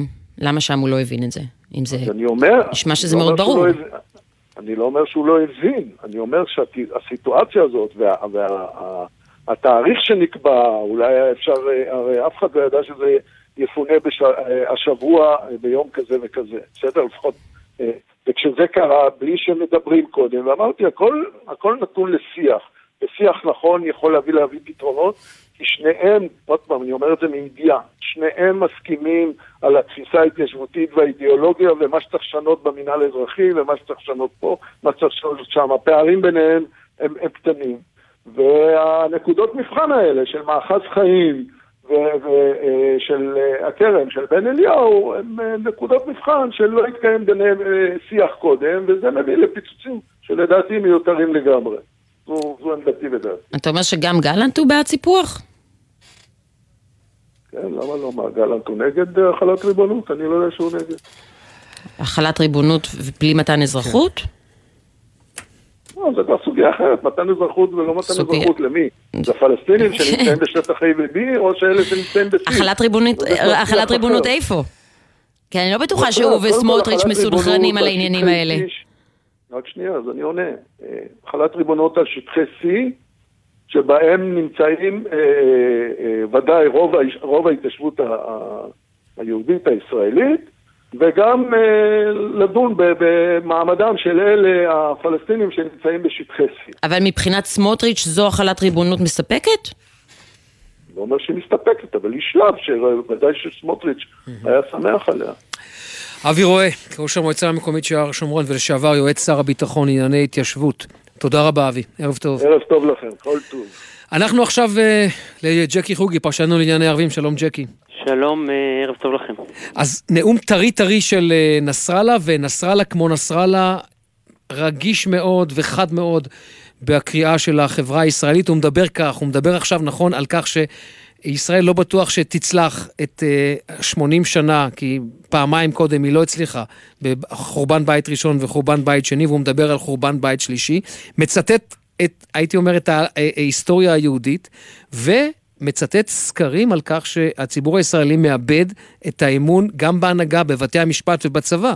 כן, אתה יודע, נסראללה מנהל קמפיין, לפעמים יש לו גם מקורות משלו שאנחנו לא מכירים אותם, אבל זה נכון, הרבה מאוד מהתפיסה שלהם לגבי, יש להם איזשהו, איזושהי תדמית שישראל אה, לא תשרוד יותר מ-80 שנה, חלק מזה זה גם אה, אמצעי תעמולתי, אבל uh, הרבה מזה זה גם uh, תחושות משיחיות וגם משאלות לב. Uh, תכף uh, ניגע בזה, זה דיון בפני עצמו שהוא מעניין, אבל אכן נסראללה נואם לפני uh, uh, כמה דקות uh, ומדבר גם על ישראל uh, שני עניינים. אחד מהם הוא אומר שעימות אזורי זה תסריט סביר אה, שיתלקח פה בקרוב, כי לשיטתו ישראל מסלימה את המצב בהתמדה. אה, הוא כמובן מעודד באותה נשימה את המפגעים, את הצעירים של מזרח ירושלים, משבח אותם אה, וקורא להם להמשיך לפעול. הוא אה, מקלל את הממשלה ממש בירושלים, הוא אומר שזו ממשלה טיפשה וקלת דעת, מדבר על המצב הפוליטי והמשבר כאן, בהמשך לדברים שציטטת. תראו אותם, הרמות הבכירות ביותר שלהם, הם מדברים על מלחמה פנימית, אפילו הנשיא שלהם, הוא מצטט את הרצוג, שהביע חשש מפני... היית מגדיר את זה נאום קוריאה עכביש 2, ג'קי? לא, אה, כי כל נאום שלו מאז, אה, מאז אותו נאום הוא קורא עכביש. הבנתי. הרבה מאוד פעמים הוא מזכיר את זה. אני, זה לאורך השנים כולן, כלומר, זה לא רק עכשיו כשאנחנו נמצאים ב, ברגע משברי, אבל בוא רגע, אם כבר שאלת את השאלה הזאת, נתרחב טיפה מהערוגה שלו בביירות. כולם, כל השכנים שלנו, גם הטובים וגם הפחות טובים, מגלים עניין במה שקורה ב- ב- ב- בישראל על בסיס יומיומי. מצרים, ירדנים, חמאס, כמובן הרשות הפלסטינית, אה, כולם עוקבים, חלקם בהנאה רבה, אה, ציר ההתנגדות בהנאה רבה. אה, מי שחושש, יש כאלה שחוששים אפילו ממה שקורה כאן, זה המצרים, הירדנים והרשות, כי היציבות של ישראל זה שוט על ציר ההתנגדות, ומי שנהנה זה מן הסתם איראן, חיזבאללה, חמאס והג'יהאד. לגבי אסד, אני לא בטוח אגב, הוא בקבוצה בפני כן. עצמו. אסד ברגשות מעורבים, אני חושב, וגם אני קצת יודע שהוא סובל מהחיבוק האיראני, הוא לא תמיד כועס כשישראל תוקפת אותם. ג'קי חוגי, פרשן לענייני ערבים. ג'קי, תודה. תודה לכם. תודה, ערב טוב. אנחנו עכשיו ישר אליך, גיא בן סימון, עורך אתר ספונסר עם פינת הכלכלה השבועית שלנו. שלום, גיא. שלום, שלום. אז 0.3 כביכול זה נשמע לא הרבה, אבל זה בזעיקת התחזיות, ומה זה אומר מבחינת, אני קורא לזה גלי ההדף? טוב, אז מבחינת גלי העדף, אם uh, עד לא מזמן חשבנו שאנחנו uh, רואים את הסוף של העלאות הריבית בישראל, אז בעצם אנחנו, השוק מתחיל לתמחר עוד העלאת ריבית נוספת, וזה גם בגדול אומר שהשיא לא מאחורינו, בניגוד לארה"ב למשל, ששם יש שם רצף uh, של מדדים uh, שהצביעו על ירידה בקצב האינפלציה. אז uh, בעצם אנחנו צריכים להסתכל גם, אם אנחנו מסתכלים קדימה, אז ההיחלשות של השקל בשבועות האחרונים, של כמעט חמישה אחוזים בשלושה, בשלושת השבועות האחרונים, אז הם, הם, הם לבדם יתרמו, ההיחלשות הזאת לבדה תתרום אה, התחזקות של אה, האינפלציה בכחצי אחוז, כך מעריכים בבנק מזרח יצחקות. אז צריך לשים לב בעצם שלא רק שהאינפלציה לא מאחורינו, גם ללא הבלגן הפוליטי, אלא גם אם אנחנו מוסיפים את כל ה... את כל המתיחות הפוליטית וההפגנות אה, וכל החשש מהרפורמה המשפטית אה, למשוואה, אז זה כמובן לא תורם לאינפלציה. מתי העלאת הריבית הבאה? אגב, מתי אה, מתכננת? ביום שני הקרוב אנחנו צריכים לראות את בנק ישראל מודיע על העלאת הריבית. בשוק עדיין מצפים להעלאה מדודה. של כי... כמה? 0.25 או שזה כבר גבוה 0.25? כן, כן, של 0.25. אתה יודע, החלטות לא מתקבלים על פי מדד אחד, כך אמרו בפעם בבנק ישראל, אבל כן סביר להניח שגם לאחר ההעלאה הזאת אנחנו, יכול להיות שנראה העלאה נוספת. אגב, שזה גם משהו שהוא אה, גם אה, מתכתב עם ההצעה של גפני הרי להקפיא את הריבית על המשכנתאות. הרי אנחנו זוכרים שגפני רוצה לקדם את ההקפאה של הריבית על המשכנתאות, וזה בעצם מלבד הפגיעה בעצמאות בנק ישראל, מה זה אומר בעצם? שתיוותר הכנסה פנויה נוספת לצרכנים להוציא ולתדלק את האינפלציה? עכשיו, אם נשים את זה בצד, אז זה לבדו גם ישפיע לרעה על הריבית, ואם אנחנו גם נסתכל על נתון נוסף חזק שפורסם היום, נתון הצמיחה של המשק. בשנת 2022 המשק צמח בשיעור של 6.5 אחוזים, זהו נתון חזק מאוד, למעשה מקום שני במדינת ה-OECD אחרי איסלנד, אז, אז גם הנתון הזה לבדו תורם בהמשך העלאות הריבית מצד בנק ישראל, הרי בנק ישראל מעוניין לרסן את הביקושים, ואנחנו רואים שהצריכה הפרטית פה עדיין חזקה, אז כל הגורמים הללו יחד לא תורמים כרגע להורדה של האינפלציה, ו...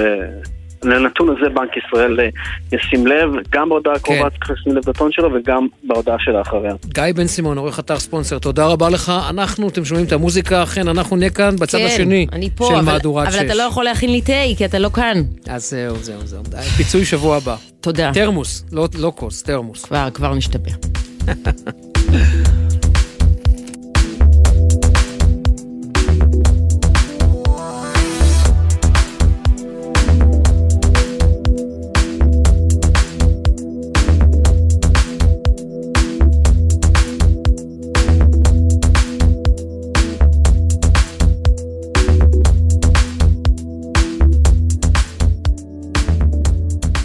בחסות יורו מחלבות אירופה.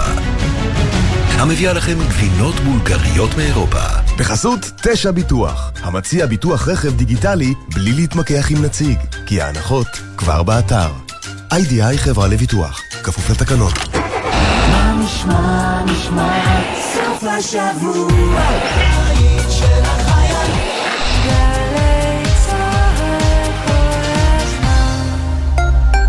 ביום שלישי, ל' בשבט, 21 בפברואר, נתרגל היערכות לשעת חירום בכל בתי הספר וגני הילדים בארץ. את התרגיל יובילו משרד החינוך ופיקוד העורף בשיתוף הרשויות המקומיות. התלמידים יתרגלו בעת ההפסקה את הנחיות ההתגוננות בעת אירוע ירי טילים. בשעה 10 וחמישה יישמע אות תרגול בית ספרי בכל מוסדות החינוך ברחבי הארץ. עוד פרטים אפשר לקבל במרכז המידע הארצי של פיקוד העורף בטלפון 104 ובאתר פיקוד העורף בכתובת עורף.org.il תקה, ידעת שאפשר לשלם חשבון חשמל בוואטסאפ? אומרים וואטסאפ. אמרתי, וואטסאפ. עזוב שקע, אתה לא טוב בלועזית. חברת החשמל, זמינים גם בוואטסאפ. בין קריית שמונה לירושלים יש כ-20 גלידריות. והן 20 הזדמנויות להרגיע את הילדים המשתוללים מאחור מבלי להסתכן שמישהו יפגע בכם חלילה. אז בנסיעה הבאה אל תעצרו בשולי הכביש ואל תסכנו את החיים שלכם וחיי ילדיכם. הרלב"ד מחויבים לאנשים שבדרך. שישי בשש, סוף סוף קצת שקט. אפשר לשמוע ציוץ של ציפור, רשרוש של עיתון, נחירות של שנץ, אבל כדאי לשמוע את שש בשישי. אנשי תרבות, חברה וספורט באים לאולפן גלי צה"ל עם שש תובנות, גילויים חדשים או סיפורים אישיים מהשבוע החולף. והפעם, דיוויד ברוזה. מחר, שש בערב, גלי צה"ל. שלום, כאן יואב גינאי. המוסיקה ברדיו גרמה לי להבין מגמות בחברה שלנו. הסרט האחרון שראיתי בקולנוע לימד אותי על הכלכלה שלנו. והצגת התיאטרון האחרונה שעלתה לחצה לי על הנקודות הכי בוערות במדינה. כי זוהי תרבות, המראה הכי חדה לחיים שלנו. ולכן, בכל שישי בבוקר אני שואל, מה יהיה בתרבות? מה יהיה עם יואב גינאי? מחר, תשע בבוקר, גלי צה"ל. מיד אחרי החדשות, אמיר בר שלום וחן ליברמן.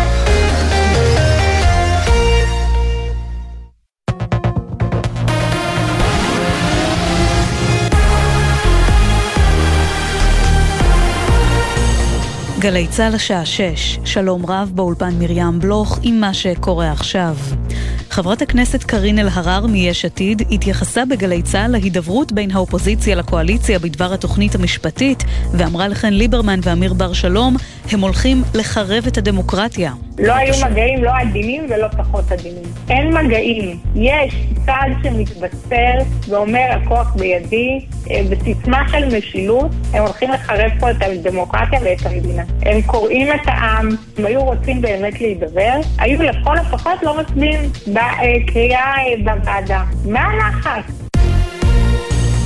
יושב ראש יהדות התורה יצחק גולדקנופ מביע, מביע ביקורת על החלטת הממשלה לדחות את ההצבעה על פסקת ההתגברות וטוען קידום הצעת החוק היוותה תנאי חד משמעי לכניסתנו לקואליציה. עם הפרטים כתבנו הפוליטי יובל שגב. במכתב ששלח גולדקנופ לראש הממשלה נתניהו דרש להעביר בהקדם את פסקת ההתגברות. הוא הזכיר שוב כי עקיפת בג"ץ הייתה תנאי בסיסי בהצטרפות מפלגתו לקואליציה וכי הדרישה הדחופה מגובה ברבני המפלגה. כזכור אתמול דחתה הקואליציה בשבוע את ההצבעה על נוסח החוק הפרטי של שמחה רוטמן להתגברות על בג"ץ, אך בכירי הבהירו כי אין בכוונתם לעכב את ההצבעות על התוכנית המשפטית. מפכ"ל המשטרה, רב ניצב קובי שבתאי, שיגר אחר הצהריים איגרת לשוטרים ולשוטרות, בה הוא כתב: מחאה היא זכות דמוקרטית. עלינו להכילה ולנהלה תוך שוויוניות, ממלכתיות ואיפוק ככל הנדרש. מדווחת כתבתנו לענייני משטרה, הדס שטייף. אחרי שהשר לביטחון לאומי תקף אתמול את לוחמי משמר הגבול על התנהלותם לכאורה בפינוי כרם פגדה, קצינים ושוטרים הביעו תרעומת על הדרישות והביקורת שהשר מותח עליהם.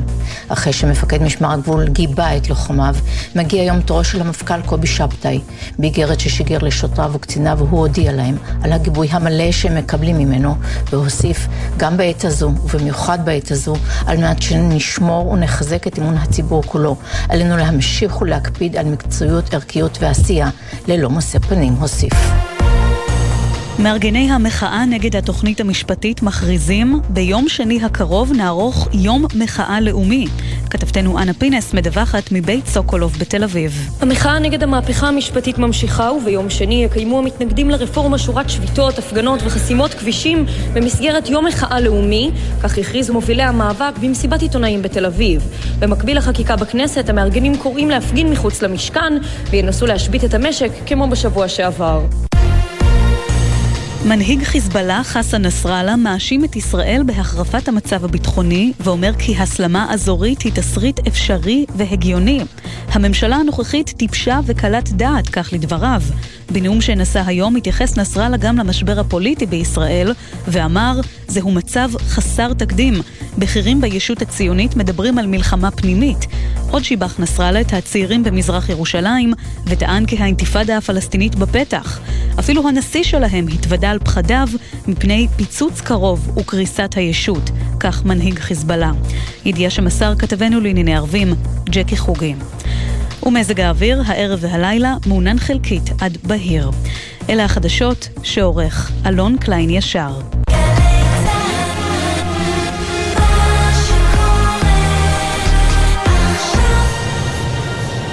בחסות, ביחד בשבילך, מועדון ההטבות של ההסתדרות, המציע כרטיס אשראי חינם, הצובר בשבילכם נקודות טיסה בכל חברות התעופה. כפוף לתקנון. בחסות אוטודיפו, המציע מצברים לרכב עד השעה תשע בערב בסניפי הרשת, כולל התקנה חינם. כי אין סיבה לשרוף את שישי במוסך. אוטודיפו.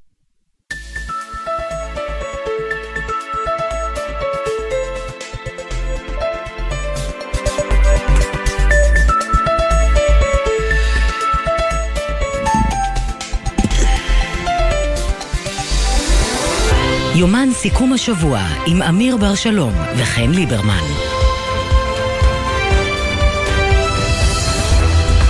שש וארבע דקות, חזרנו, שלום שוב חן. את שורדת בלי תה, אני מקווה. אני, אתה יודע, יש לי ברירה. עוד נבוא חשבון. בסדר, העיקר אתם תלכו למשחק שלכם, תהנו, תבלו. אה, לא, אני, אני, רועי הולך, רועי העורך שלנו הולך אה, לעודד, ואני הולך לשדר. זה? נחמד לך לשדר במשחק שבו אתה גם מאוד אה, מושקע רגשית? לא, או שהיית אני לא מעדיף מושקע להיות... רגשית. אתה לא מושקע רגשית? אני, כן, אני אוהד, אבל לא, לא, אבל זה לא, זה לא, לא, לא זה הקשור, אני הולך לשדר. מה זה אה, לא מה- מושקע רגשית? אתה אוהד של הפועל ירושלים, לא? נכון, אתה מדבר נכון. איתי על זה כל, כל שבוע. אז אתה לא מושקע רגשית כשזה, כשזה הגמר? לא. אני, באמת. אני, אני ממעטת במילים כדי לא לטעות לגבי התיאור של מה זה הערב. אבל נכון, זה הגמר. כן, כן, אבל את, את אה, קוראת לזה מושקע רגשית. לא, אני אוהד, אני מאוד אוהב את הפועל, ואת יודעת, אבל כשאתה משדר, אתה משדר. אה, הבנתי, אתה לא רוצה להגיד שום דבר שיפגע ביושרה העיתונאית שלך הערב במהלך השידור. לא, א- א', אני לא לבד, אני יחד עם, אה, יש צוות שלם של גלי צה"ל, אבנר יאור ויונתן גריל והשדר הראשי הוא עידן קבלר, אבל אה, אני, רק, אה, את יודעת, אני גלגל רביעי שם, אבל לא יהיה לי כזה משקל, ועדיין, אתה עדיין שומר על, את יודעת, אתה יכול לאהוד ואתה עדיין יכול להיות מספיק אובייקטיבי, אבל נמצא איתנו על הקו, כן. נמצא איתנו? כן, כן. אה, שגריר ישראל באוקראינה, מיכאל אה, ברודסקי, שלום אדוני השגריר, ערב טוב. שלום, ערב טוב. אז אני מבין שממש עדכון של הדקות האחרונות הסתיימה הפגישה של שר החוץ אלי כהן עם אה, הנשיא זלנסקי? נכון, ממש לפני כמה דקות הפגישה הזאת הסתיימה, היא נמשכה בערך 40 דקות, פגישה די ארוכה ופגישה מאוד טובה. אנחנו יצאנו עם הרגשה מאוד טובה מהפגישה הזאת. אני חושב שהצד השני צריך לצאת עם הרגשה טובה או רעה, לא? כי הדרישות מגיעות מהצד שלהם, לא שלנו. אני מאמין שגם הצד השני אה, יוצא מהפגישה הזאת עם הרגשה טובה, כי השר עדכן לגבי הנכונות של ישראל לתמוך אה, בתוכנית השלום של הנשיא זלנסקי, אנחנו דיברנו על אה, סיום הומניטרי שיורחב, אנחנו דיברנו על אה, עוד הרבה נושאים, כולל הסוגיה האיראנית, ומצאנו שפה משותפת גם בסוגיה הזאת. זה מקרי שהשר אלי כהן לא השתמש במילה מלחמה במהלך מסיבת העיתונאים? אני חושב שהשר אלי כהן ביטא היטב את העמדה הישראלית, היא לא השתנתה מתחילת המלחמה, אנחנו גינינו בפה מלא את המלחמה, את הפלישה הרוסית, ואין פה טאבו על אף מילה, הוא השתמש בכל המילים הנכונות, הוא העביר היטב את המסר שאנחנו תומכים באוקראינה ומוכנים להמשיך ולתמוך, וכמובן שאנחנו מגנים את הפלישה ומגנים את המלחמה. אני רוצה לשאול אותך שאלה טכנית, זה פשוט עניין אותי. אתם חזרתם היום, נכון? היום יש גם הכרזה רשמית שהשגרירות הישראלית חוזרת לפעול באופן מלא בקייב, נכון? נכון מאוד. איפה הייתם עד עכשיו?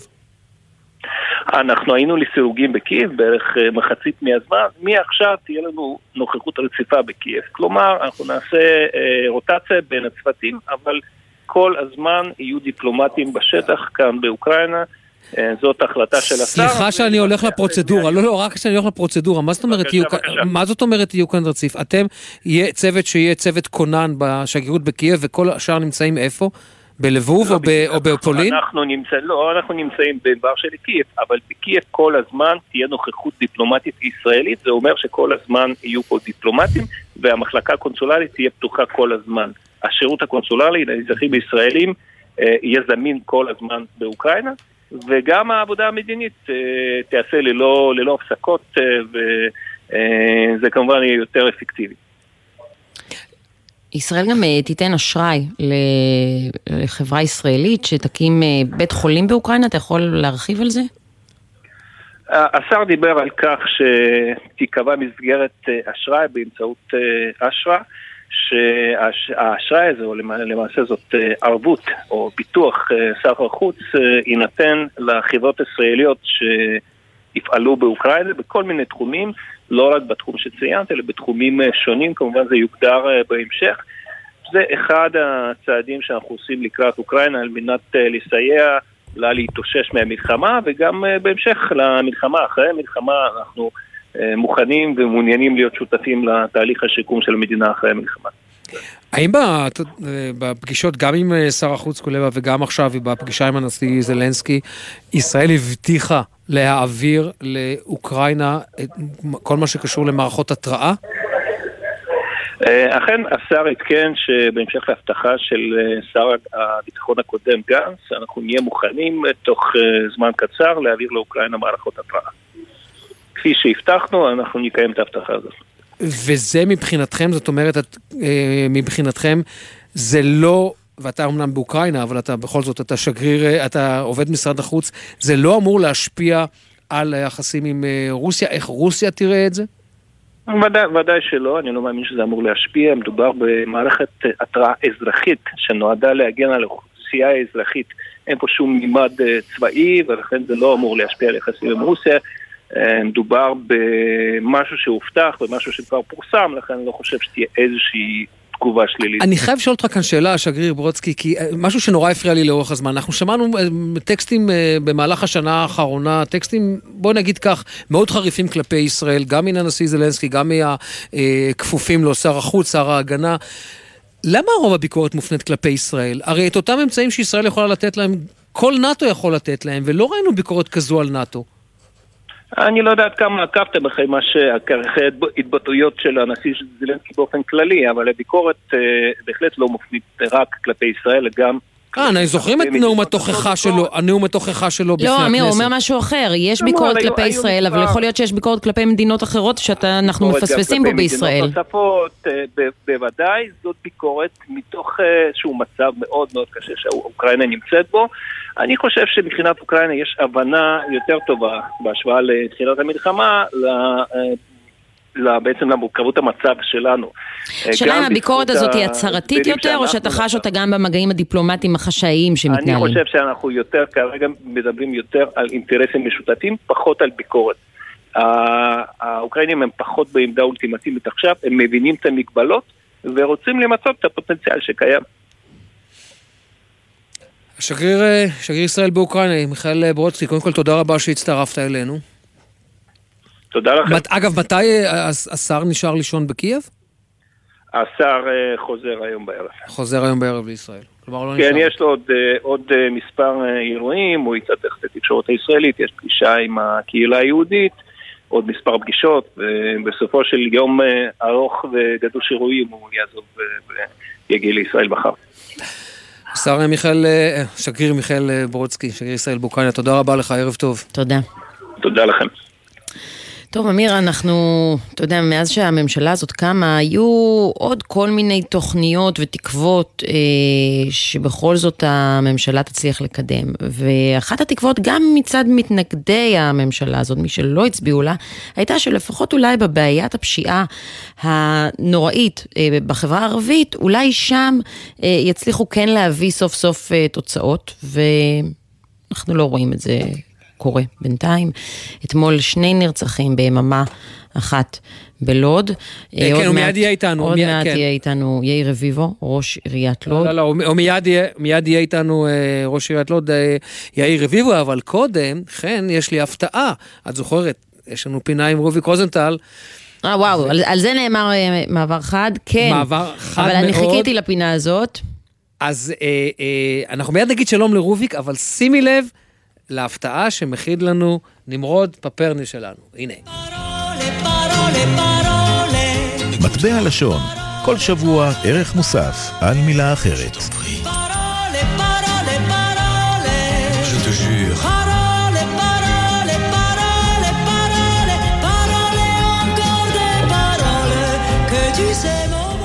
נו, מה את אומרת? יפה? מאוד. זה הרעיון שלי, השיר פרולי. נכון, היה רעיון שלך. שלום. רוביק רוזנטל, ערב לי. טוב. ערב טוב.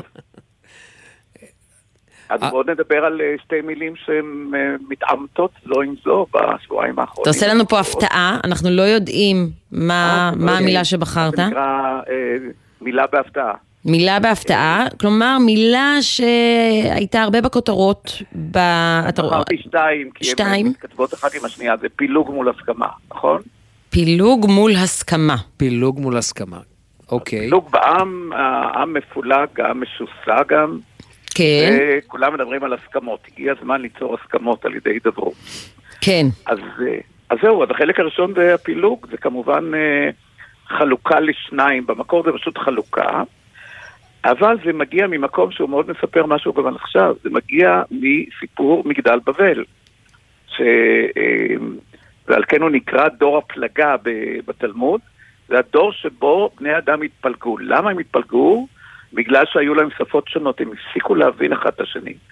בעיניי זה מאוד מספר את הסיפור של עכשיו, שבעצם כל צד במחלוקת משתמש במונחים, אותם מונחים, אבל הוא מבין אותם אחרת.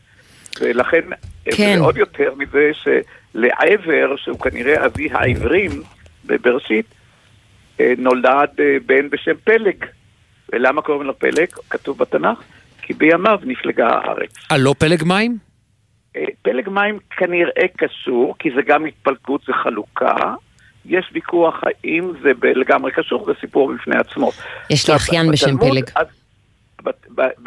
בתנ"ך שלנו גם מפלגה, אבל קצת אחרת, שזה פלוגה בעצם, זה המקור שלה. פלוגה והפלגה, כל המושגים האלה של של הצבא, אבל בתלמוד כבר יש לנו את הפלוגתא, או את הפלוגתא. כן, בר פלוגתא. בר פלוגתא, נכון? נכון, זה המחלוקת, זה, זה, ה- אה, זה הוויכוח אה, על משהו, לטמן בפליג, אף אחד לא חולק על דבר מה וכדומה.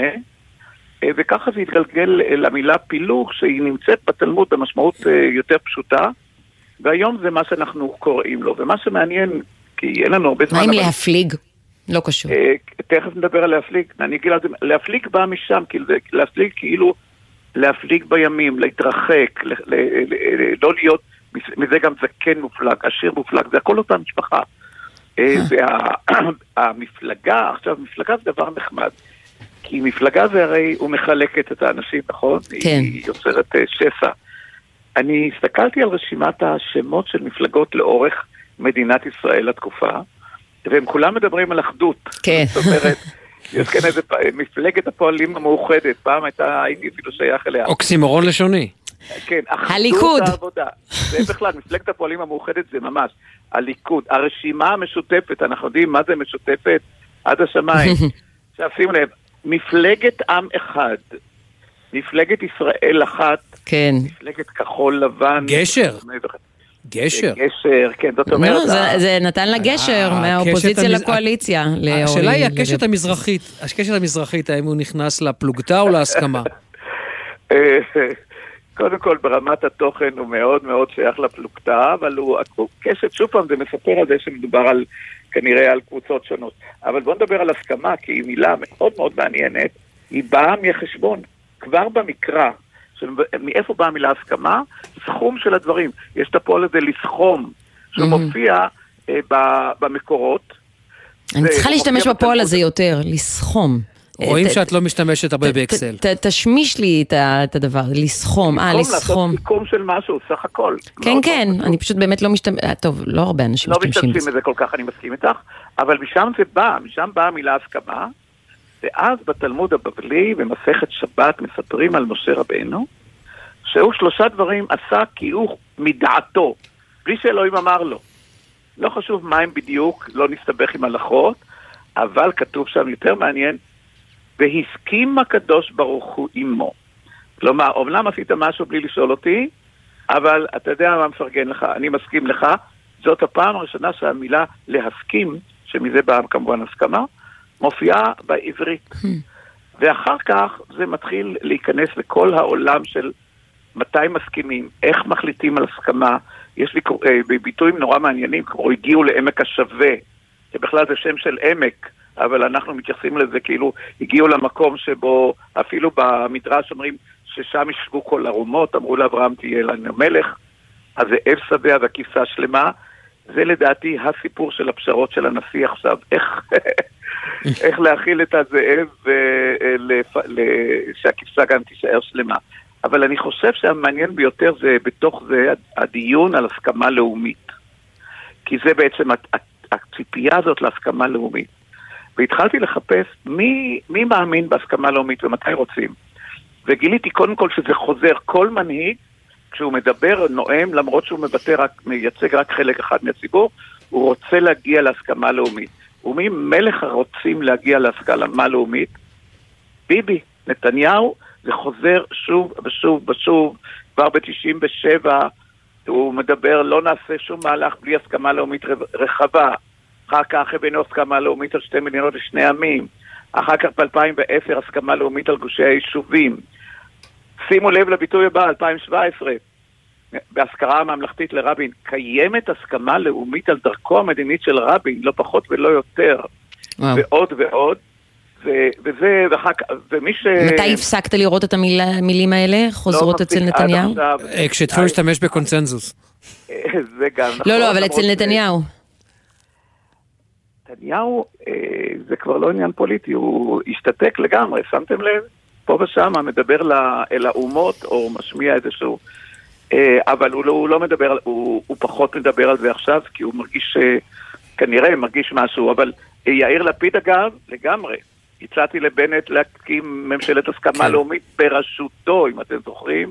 כלומר, הוא בהחלט הלך על זה שגם הוא רוצה הסכמה לאומית, ובג'ינגל של מפלגת העבודה לפני כמה וכמה שנים, ישראל, הרבה שנים, עשרות, ישראל מחכה לרבין, יש הסכמה לאומית, שמים אמת בקלפי. אז אתם רואים שהמפלגה וההסכמה הלאומית מנסות ללכת יחד, אבל הן לא כל כך מצליחות. כי כבר לא מדברים את אותה השפה, כמו שאמרת בתחילת הפינה. לא מדברים את אותה שפה, היום כשאומרים דמוקרטיה כל צד מבין אותה אחרת. אומרים רפורמה, השני אומר מהפכה, אומרים פסקה, כל, כל בעצם כל מונח זה רק מראה, וזה בגדול, כמה השפה מרכזית ב- אה, בחיי הציבור. זאת אומרת, ובעיצוב התודעה. כמעט כן. לב העניין, כי מפני שברגע שאתה קורא לדברים בשמות, שזה, אה, איך אומרים, אלוהים, אה, האדם קיבל את המשימה לקרוא לדברים בשמות, ברגע שאתה קורא לדברים בשמות, אתה מבטא אידיאולוגיות, אתה מבטא איזשהו רעיון, ואתה יוצר דרך זה כבר את המחלוקת על משמעות המילה, והשתי המילים האלה, הסכמה ופילוג, בדיוק מספרות את הסיפור. וואו, רוביק, תודה רבה לך. בריאות, רוביק, רק בריאות. הבריאות כבר בסדר, היו שבועיים קשים, אבל אה, לכן גם... אני צריך להסביר למאזינים למה לא היית, קיבלתי כמה טלפונים. אה, אוקיי, בסדר. כבר הספקת לקבל. טלפונים, פעמיים הייתה פינה, כל הכבוד, יפה. אני שמח לשמוע. טוב, תודה. רוביק. תודה, רוביק. ביי ביי. עכשיו לסיפור אה, מוזר, כחלק מהמחאה נגד התוכנית לשינוי משטרי, הנה אפרופו מילים, אז זה, זה כרגע הש- המילים שבחרתי כדי להגדיר את, ה, את מה שאחרים יגדירו כרפורמה. אה, טנק נגנב מאתר הנצחה אה, על ידי אותם מפגינים שרצו לקחת את הטנק הזה לשיירת אה, שיירת מחאה, צעדת מחאה. אה, מאיר שוורץ מבוני אתר ההנצחה תל סאקי איתנו. שלום מאיר. ערב טוב חן, ערב טוב אמיר. ספר לנו מה קרה. מה שקרה זה שגילו באיפשהו באזור אה, גדות שאנשים גונבים אה, טנק מאתר הנצחה, לא פחות ולא יותר. איך לא גונבים עם טנק? גונבי- איך מצליחים להזיז טנק?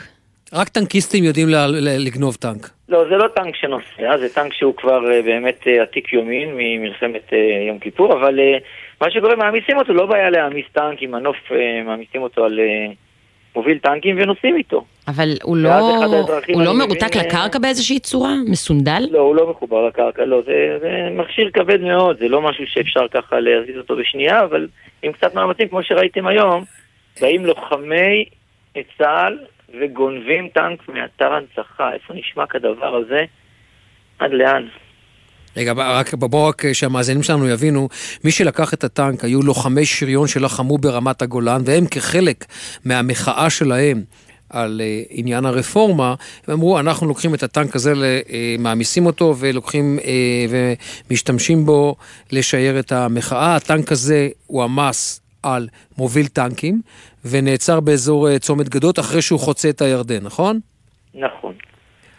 עכשיו בוא נראה, הם נכנסים לתוך אתר מורשת קרב שמנציח 32 לוחמים שמתים בקרב קשה מאוד כשהסורים כובשים את הגולן. אני אישית, אה, כשהקמתי את האתר, הבאתי את הטנקים האלה, בטנקים האלה בחלקם עוד היו... אני אישית מכיר את רב סרן מנחם אנסבכר.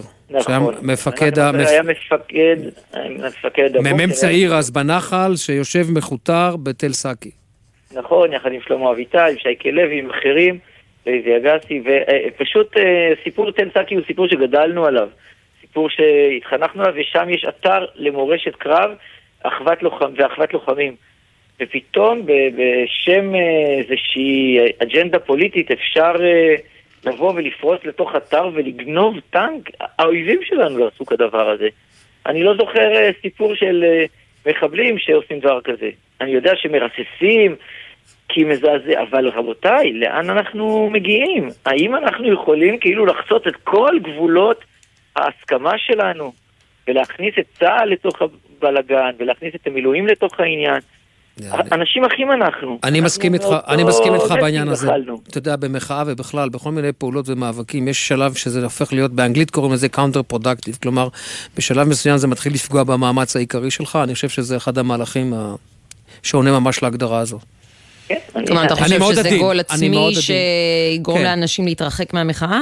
אה, לא, אני רק אומר שזה, הייתי אומר, אני לא יודע אם זה מה שיגרום לאנשים להתרחק, אני לא רוצה ללכת ולקבוע כאן למה מסמרות. אני שואלת? כי אני חושבת אני לא שפשוט קובע ה- מסמרות, אני חושב שזה לא נכון, לא, זה לא נכון. מי שרוצה להביע, להביע מחאה, שיביע את המחאה, אבל יש דברים שהם בתחום הקונצנזוס, אפרופו כן. הסכמה ופינתנו הקודמת. ואני חושב שזה משהו שהוא חוצה בצורה חריגה ובוטה.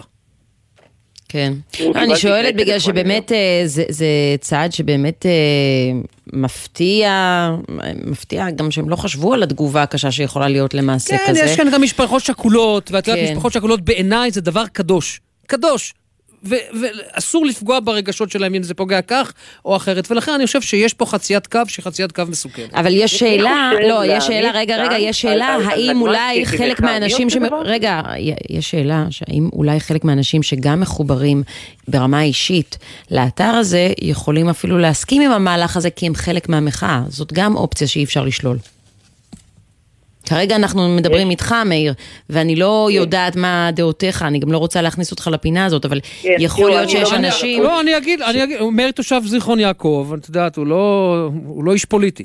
אני טועה? אני טועה? לגמרי, אני ממש לא איש פוליטי. יש המון אנשים לא פוליטיים שהצטרפו למחאה הזאת, זה לא קשור, זה לא קשור רק למי פוליטי ומי לא, זה לא... תגידו, זה, זה, זה, זה, כאילו, אולי נגדיר אה, גבולות למחאה. כלומר, למה, למה אנחנו צריכים אה, להילחם? אנחנו אחים בסופו של דבר, נצטרך אחרי המאבק הזה עוד להישאר לחיות אחד אה, ליד השני. ואנחנו. לא, אנשים במחאה אומרים לך שהם לא יוכלו להישאר לחיות פה אחד ליד השני אם הרפורמה הזאת תעבור כמו שהיא עכשיו.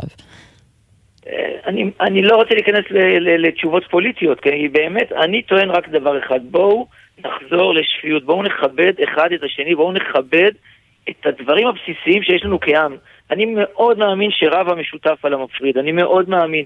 וחשבתי שמורשת קרב ואתר מורשת קרב זה רב המשותף על המפריד, אבל אם גם זה כבר נלקח מאיתנו, אני באמת אה, מוטרד מאוד מהשיח המקטב, המאוד אלים, המאוד מזעזע. אני לא מבין איך מגיעים לדבר כזה. תעזרו לי, אני באמת, אני קיבלתי שני טלפונים, יום אחד שצעק עליי וקילל אותי מה אני מתערב, ואימא שכולה מאתר תל-סאקי שבוכה, אחות, סליחה, לא אימא, שבוכה על שחיללו את אח שלה. זה באמת כואב הלב. בעיניי זה מעשה שהוא מעבר לגבול התובנה. מאיר שוורץ, תודה רבה לך. נשמע. בשורות טובות, ושנזכור שאנשים אחים אנחנו. תודה.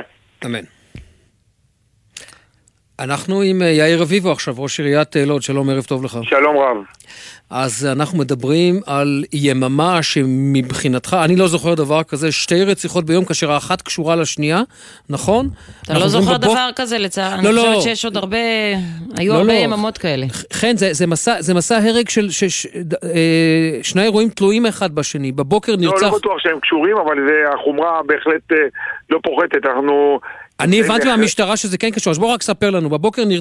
אה, נרצח מפיצוץ מטען במכוניתו תושב העיר, ואז נכון. אחר הצהריים נורה תושב אחר, כאשר המשטרה לפחות, מהחקירה הראשונית, זה עולה שמדובר בנקמה.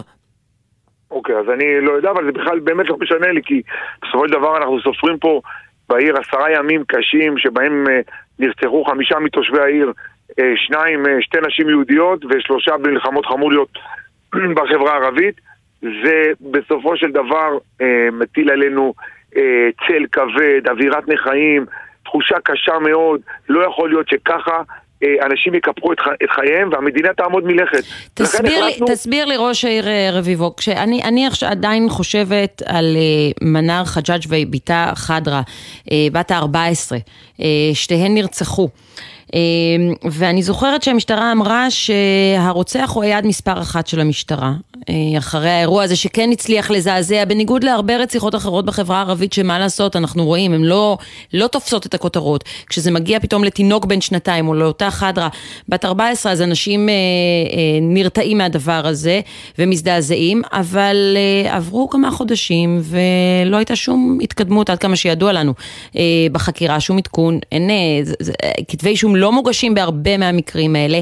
אתה יודע להגיד מה, מה הבלם הגדול, למה לא מצליחים להתקדם עם זה, למה לא מצליחים להגיש כתבי אישום בכל הנוגע לרציחות במגזר הערבי?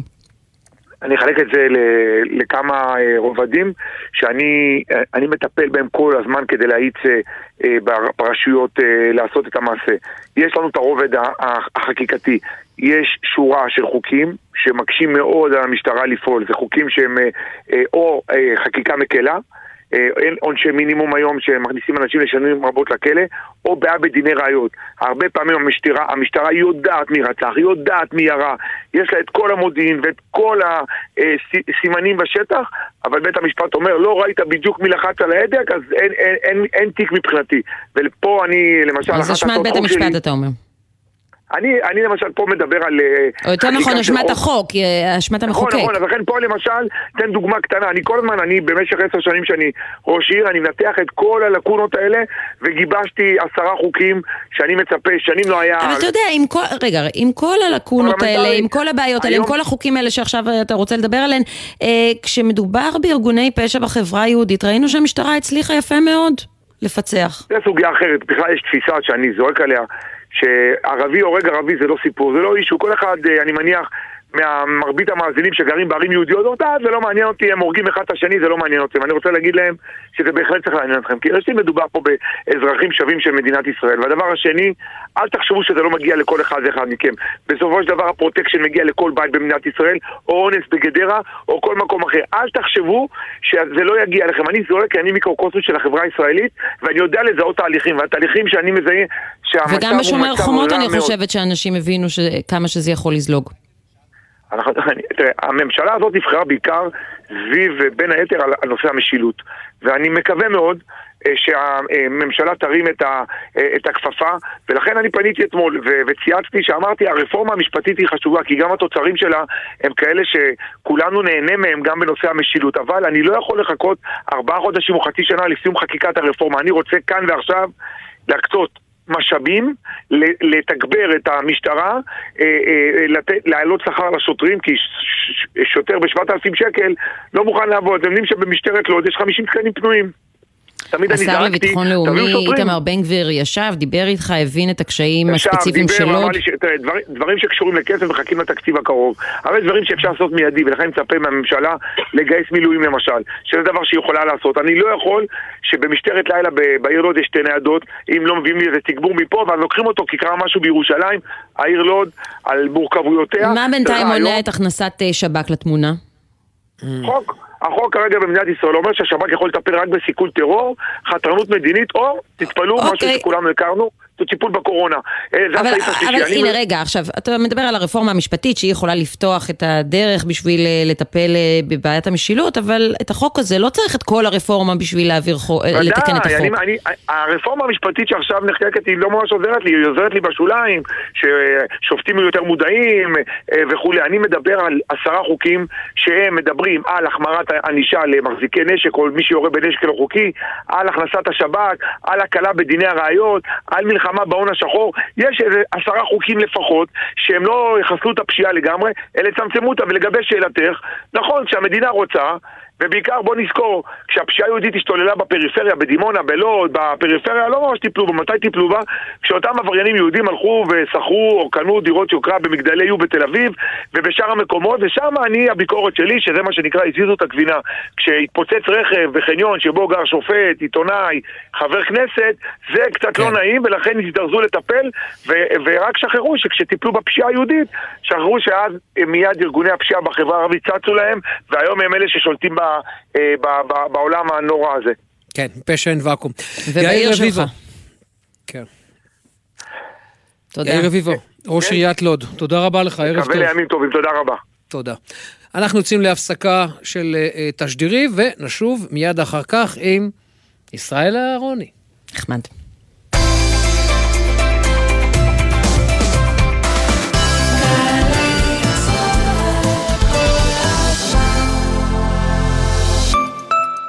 עמיתי מועדון חבר, דגמי יונדאי 2023 מבית קולמוביל, בהטבות ייחודיות השמורות רק לכם, עד 24 בפברואר, לפרטים כוכבית 8241 או באתר מועדון חבר. זה הכל בשבילך, חבר.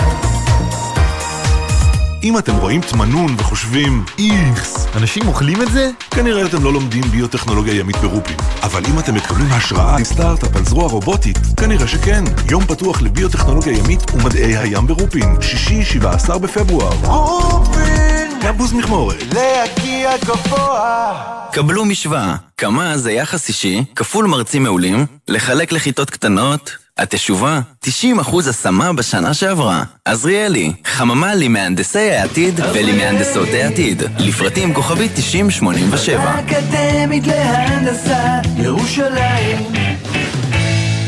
נוסעים לירושלים? מהיום יכולים להגיע אחת-שתיים. בשורה לנהגים ולנוסעים. משרד התחבורה מציג נתיב פלוס שתיים. במקום שלושה נוסעים, הנסיעה מותרת לשניים ומעלה. עוקפים את הפקקים ומקצרים את הנסיעה גם ברכב עם נוסע נוסף. טובים השניים בנתיב פלוס שתיים. כביש אחת ממחלף דניאל ועד מנהרות הראל. שימו לב, הנתיב פועל בימים א' עד ה' בין שש וחצי לתשע וחצי בבוקר, ובשישי בין 12 לחמש אחר הצהריים. ביתר שעות היממה הנסיעה חופשית לכולם. עוד מידע באתר, מגיש משרד התחבורה. כל שבת ב-10 בבוקר, יורם סוויסה לוקח אתכם למסע מוזיקלי. והשבוע, מסע עם אליאב זוהר. אתה נקלע שוב אל תוך סיטואציה שמבקשת להחרים אותך. אני לא מתייחס לאחוז קטן. הם טוענים שהם מייצגים את השמאל, והרי זה שקר גמור להגיד דבר כזה, כי השמאל הם אנשים מדהימים ומקסימים, והקהל שלי בהופעות. מסע עם יורם סוויסה, שבת 10 בבוקר, ובכל זמן שתרצו, באתר וביישומון גלי צה"ל. שמעון בוסקילה, במופע מלא נשמה וקצב עם מיטב הלהיטים. אורחים רמי קליינשטיין ואליעד. כי את המחר שלי, את כל העולם שלי. שלישי, תשע בערב, היכל התרבות תל אביב, ובקרוב בגלי צה"ל. עכשיו בגלי צה"ל, אמיר בר שלום וחן ליברמן. חזרנו הישר לפינה, הפינה, בבקשה.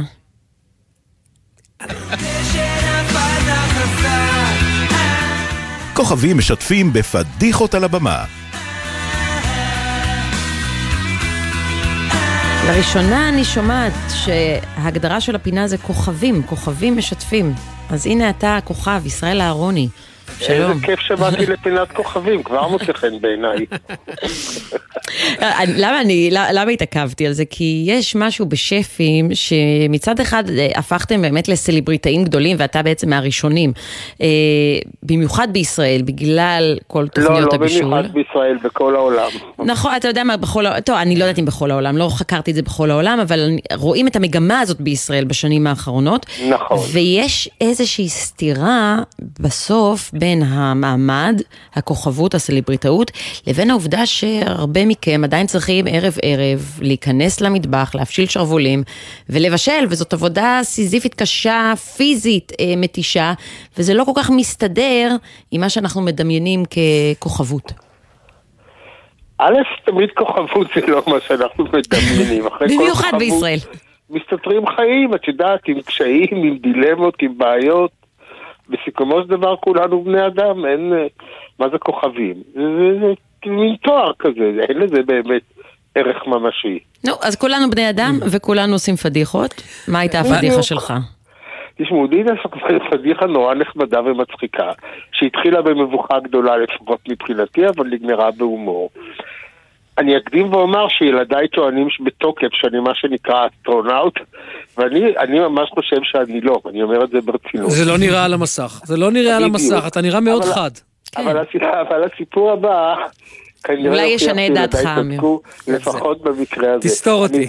אני הזמנתי, זה היה לפני, אני יודע מה, בערך עשר שנים אני מניח.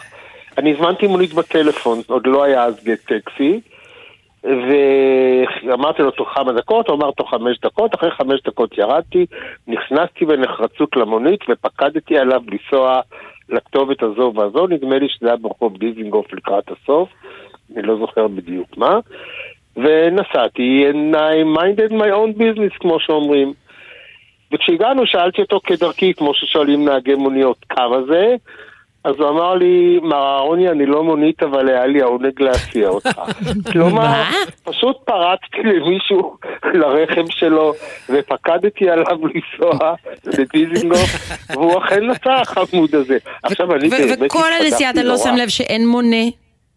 לא שמתי לב, אני באמת, I was minding my own business, כמו שאומרים. וואו, זה זה סיפור. והאמת, נורא התפתחתי. רגע, אבל אתה אומר לו מה באמת?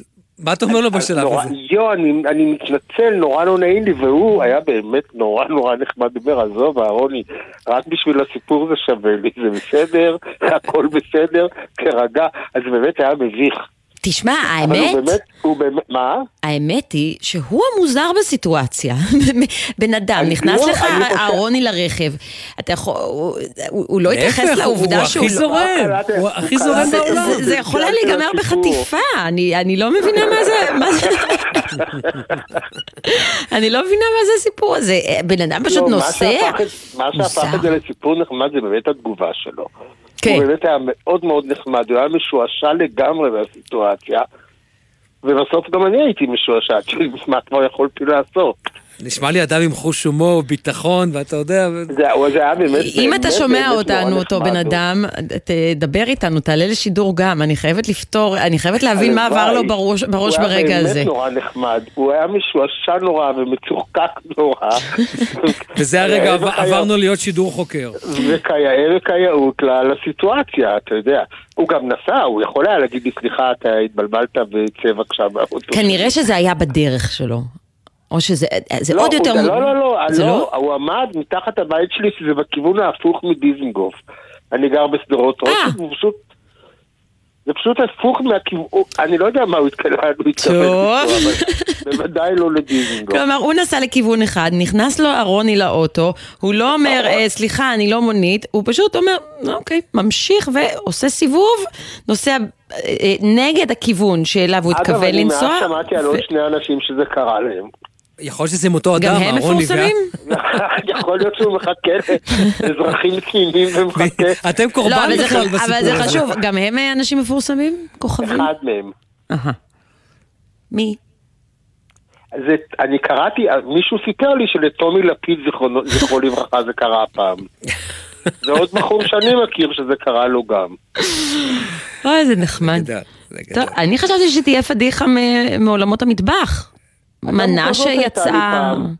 לא, אני, אז פעם, דווקא באמת, אה, כשעוד עבדתי בחדשות, כלומר לפני מיליון שנה, היה לנו כבר אז מדור לשאול עברון ז"ל ולי, שפעם בכמה זמן היינו עושים ארוחת חודש למה שקראו, מה שאנחנו קוראים סלבריטי. זה היה באמת, אם אנחנו כבר מזכירים, זה היו טומי לפיד ואפרים קישון, כאלה. כן. ולאחת הארוחות אה, הכנתי, באמת הייתי אז, אופי הסגנון, סגנון הבישול שלי אפשר היה לקרוא לו בארוקי. הכנתי קינוח של כמה שכבות של מרנג עם מוס לימון ומוס פטל, באמת משהו גרנדיוזי, רב קומתי ורב צבעונים, הכנסתי את זה לפריזר. דליה פן לרנר הז"ל גם כן הייתה אורחת אה, מהצד שלנו, היא כתבה איתנו את המדור. ובערך 20 דקות לפני הארוחה היא אומרת לי מה הכנת לקינוח ואני פותח את המקפיא והמגדל הברוקי המפואר שלי גולש לו החוצה ומתנפץ על רצפת העץ הלבנה של המטבח ועף לכל עבר ומתפרק לחתיכות כתמים של לבן, צהוב וסגול. נסלח לך אבל או לא? ודליה עוד ז"ל עוד אומרת, אוי, איזה כיף לראות שגם לך קורות תקלות. עכשיו אני אומר לכם, אם היה לי גרזן באותו רגע ביד, אני לא יודע איך זה היה נגמר. היא ראתה על המקום שזו הייתה הערה, לא במקום, ומהר זזה הצידה למרפסת. וואו. אבל רק כדי שנגמור את הסיפור טוב, אני מהר מאוד אלתרתי קינוח אחר, אם כי לא מגיע לקרסוליים של רמת ההשקעה של הקינוח שהתנפץ אל הרצפה. ישראל אהרוני, אנחנו עדיין. מחכים לאותו נהג. ישראל, תודה. גם- אני. אהרוני, להתראות. נעשה איחוד מרגש. ועכשיו אה, ועכשיו. נתאחד לאיחוד מרגש אה, עם עידן קבלר, עורך חדשות הספורט. שנמצא בארנה לקראת משחק הגמר הערב. אז שלום מזמן עידן. לא התראינו. מה נשמע? ואנחנו עוד נתראה. ודאי, ודאי, אמיר, אתה תהיה איתנו בשידור אה, החל משמונה וחצי. וכאן המקום להודות לך על ההזמנה, הבאת איתך אינוונטר מארכיון. אה, כן, כן, כן, כן. הגביע הראשון של הפועל ירושלים היה מול מכבי תל אביב, בהיכל מנור המבטחים. אז סתם קראנו לזה היכל הספורט ביד אליהו, וזה היה כל כך נחמד, בלי כל המסחריות. ואדי גורדון היה מהבולטים שהביא את הגביע הזה, ובסיום מתראיין לשדר קווים צעיר ומבטיח בערוץ הראשון של הטלוויזיה, כפי שנהג לכנות אותו חיים יבין, ערוצנו שלנו. כן? אז uh, מתראיין פיני גרשון ומשגר את האמרה שתשמש אותנו כל כך הרבה שנים. איך אתה מרגיש? לא יודע, איפה אני בכלל? נהדר. ירושלים. נהדר! אמא הבאתי גביע! מורן, הילד ויעל! גביע! גביע! מה עכשיו? שלי! פיני, מה עכשיו? דובדבן, קצפת, מה עכשיו? אתה איתו בגימיקים עזוב, לקחתי תואר! כל מילה שאמרתי, עמדתי בה! כל מילה שאמרתי, שאמרתי, עמדתי בה! רגע, אני אני מזהה את הבחור שם. כן, את מזהה, נכון? כן, כן. אמיר, אז תחזיר, תחזיר אותנו אתה לרגע ההוא. אני חייב להגיד לך, זה היה, זה היה משחק גמר הרי אה, אלמותי של שניות אחרונות, אדי גורדון רב על הספסל עם פיני גרשון, פיני גרשון בכלל אומר לתת את הכדור למישהו אחר, אדי גורדון אומר לו או שאתה סומך עליי או שלא, ואז פיני גרשון ב- ב- באימפולסיביות שלו אומר, אתה, שלך, תיקח, תיקח, תיקח. עכשיו, אני עומד שם ורואה את כל הדברים האלה, אדי גורדון... עושה סלי רוי מעל תום צ'מפס, כוכב של ה-NBA, הפועל ירושלים מנצחת. כולם רצים לאדי גורדון, ואני רץ לפיני גרשון, כי אני יודע שיש כאן מטען צד שהתפוצץ, לא, לא, לא שיערתי איך. ואז אני שואל את פיני, זה היה שנה קודם, הוא לקח את האליפות אה, עם הגליל, ואז הוא דיבר על הדובדבנים והדובדבנים והדובדבנים, אמרתי, טוב, יאללה, נדליק אותו עם הדובדבנים. ואני מדליק גפרור, ואדי הדלק שקוראים להם פיני גרשון מתפוצץ למה ששמעתם עכשיו. אני רק חייב לומר, חייב לומר, אני משדר בגלי צה"ל, היה שדר נודניק לגלי צה"ל, נודניק, אחלה שדר. לימים עיתונאי מאוד מפורסם, קראו לו ניב רסקין. וניב כל הזמן נדחף לי ומסתיר את המצלמה, ואני ביד אחת עם המיקרופון עם פין וביד שנייה מזיז את ניב. אז ניב, אני מתנצל על, ה... על המרפק שקיבלת. שמע, אה, צריך להבין, אז היו שלושה שדרי קווים. אתה, כל ישראל וגלי צה"ל. היום כדי להשיג אישור צריך ארבעה תגים. פעם הכל היה הרבה יותר פתוח, יכולת גם לגשת לפיני בסיום. לגמרי. אה, זה לא היה עם שלושה העתקים ו- וזכויות שידור.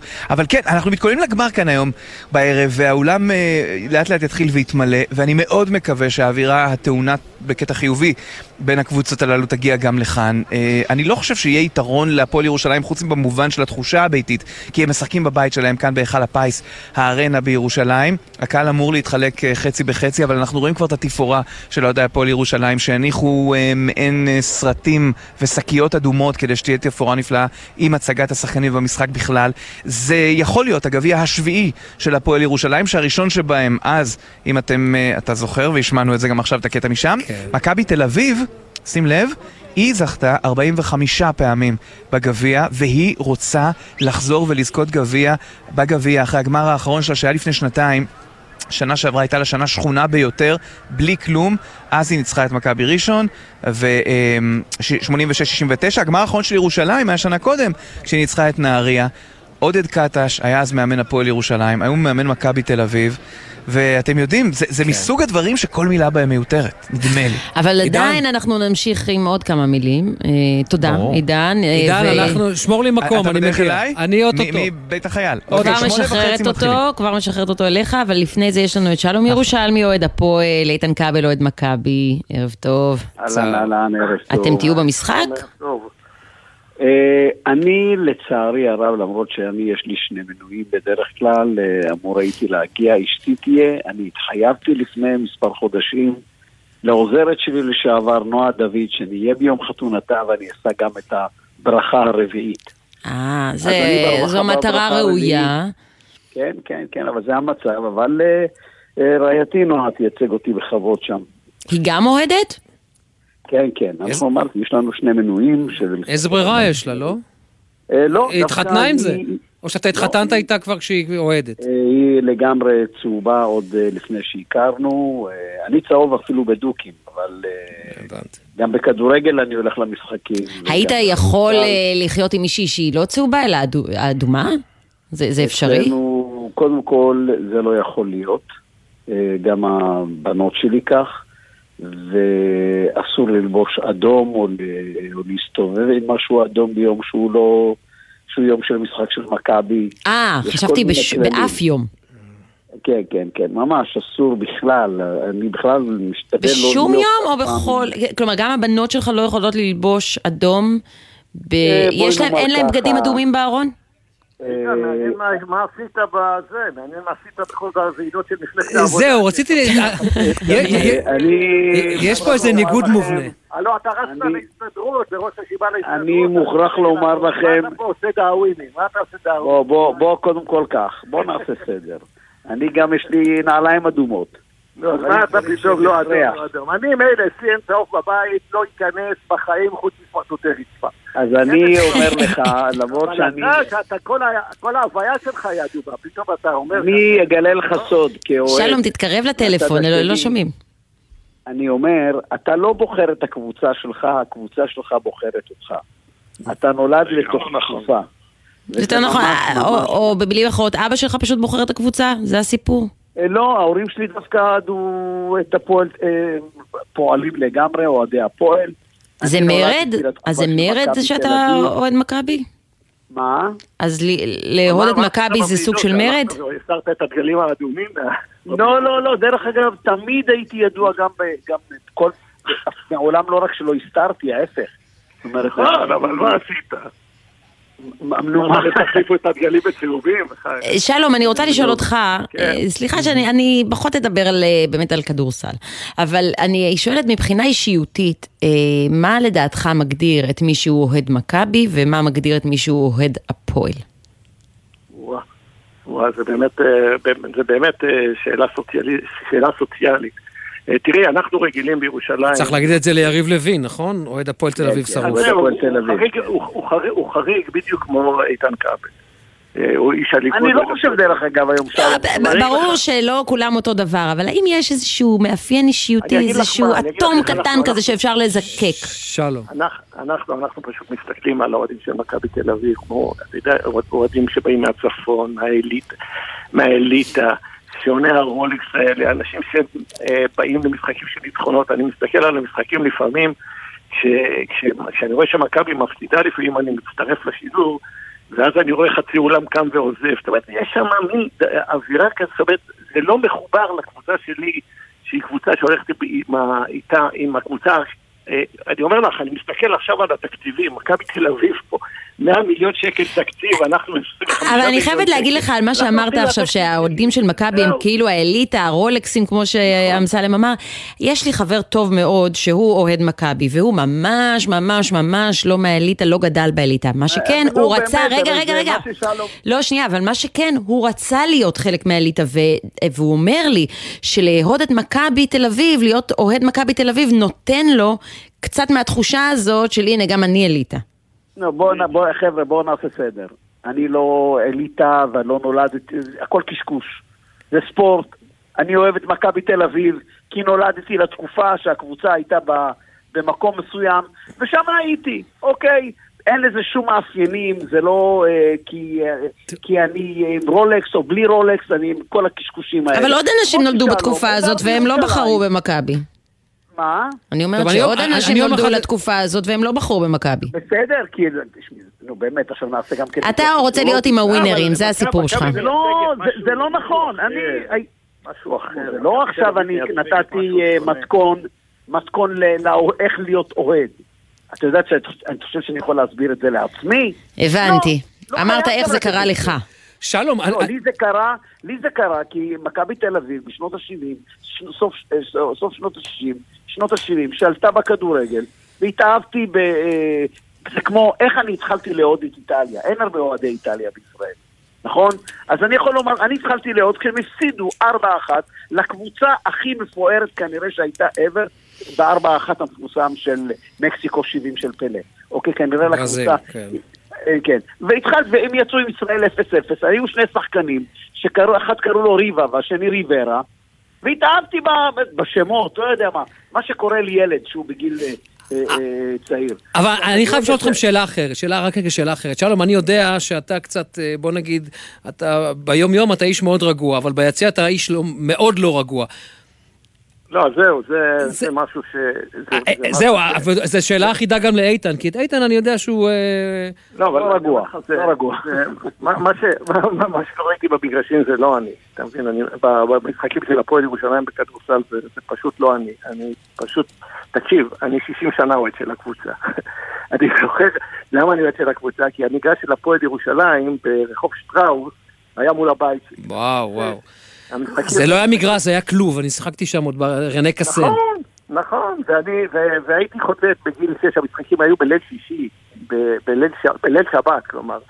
והייתי חוטט אז בגיל 6 ונכנס למשחקים, אז אני, לא, אני מחובר לקבוצה הזו ברמות מטורפות.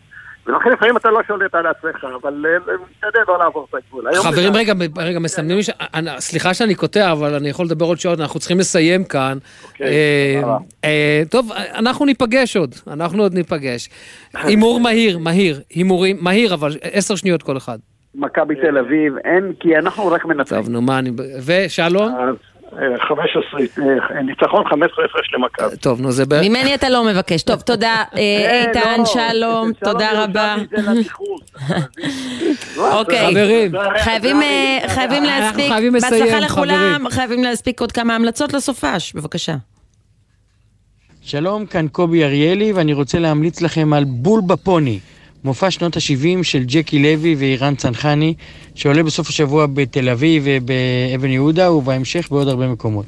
לא משנה מתי ואיפה נולדתם, אתם הולכים ליהנות. אבל אם חייתם והייתם בני דת בישראל של שנות ה-70, אתם הולכים לעוף, אתם הולכים לנטר, לצחוק, לבכות, להתנועע, לחבק אותי ולהודות לי על ההמלצה הזאת.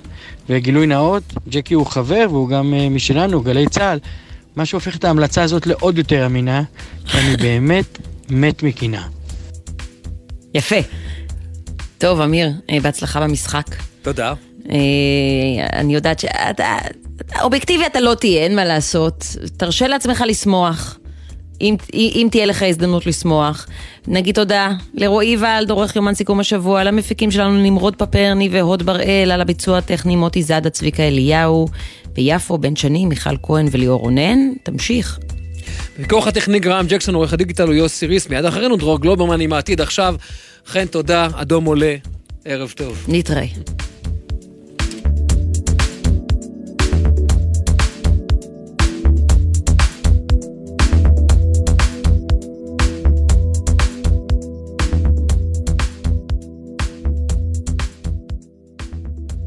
בחסות יורו מחלבות אירופה.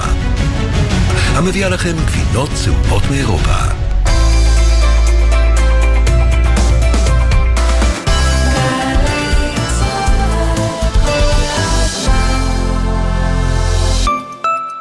מרתון ווינר ירושלים מגיע למקומות הכי יפים, עם היסטוריה בת אלפי שנים.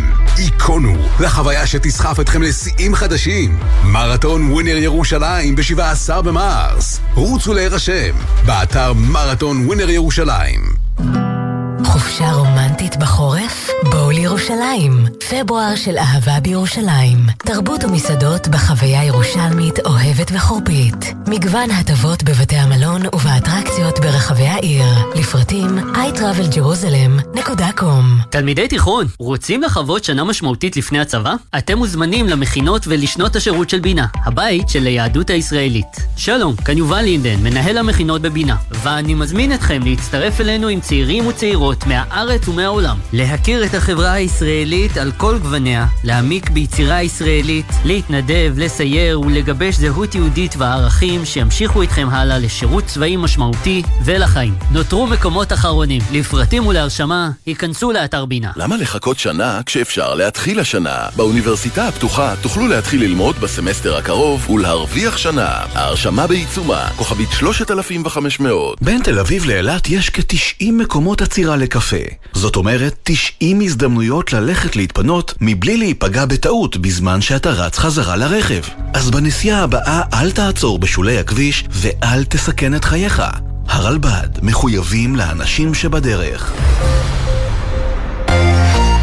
בכל חמישי בחצות. שלום לך, שחר אמנו. לילה טוב, בן, מה המצב? זה הזמן. במזרחית, בן פראג' ושחר אמנו מארחים את אומני הזמר המזרחי המובילים לילה טוב לאורח שלנו דוד זיגמן, ישי לוי, יוסי גיספן, שגיב כהן, חיים מוליאל, סמי לזבי. עם מוזיקה שמזכירה נשכחות והשיחות אל תוך הלילה. מי מגילה את זוהר? עכשיו הזמן במזרחית, הלילה בחצות, גלי צה"ל. מיד אחרי החדשות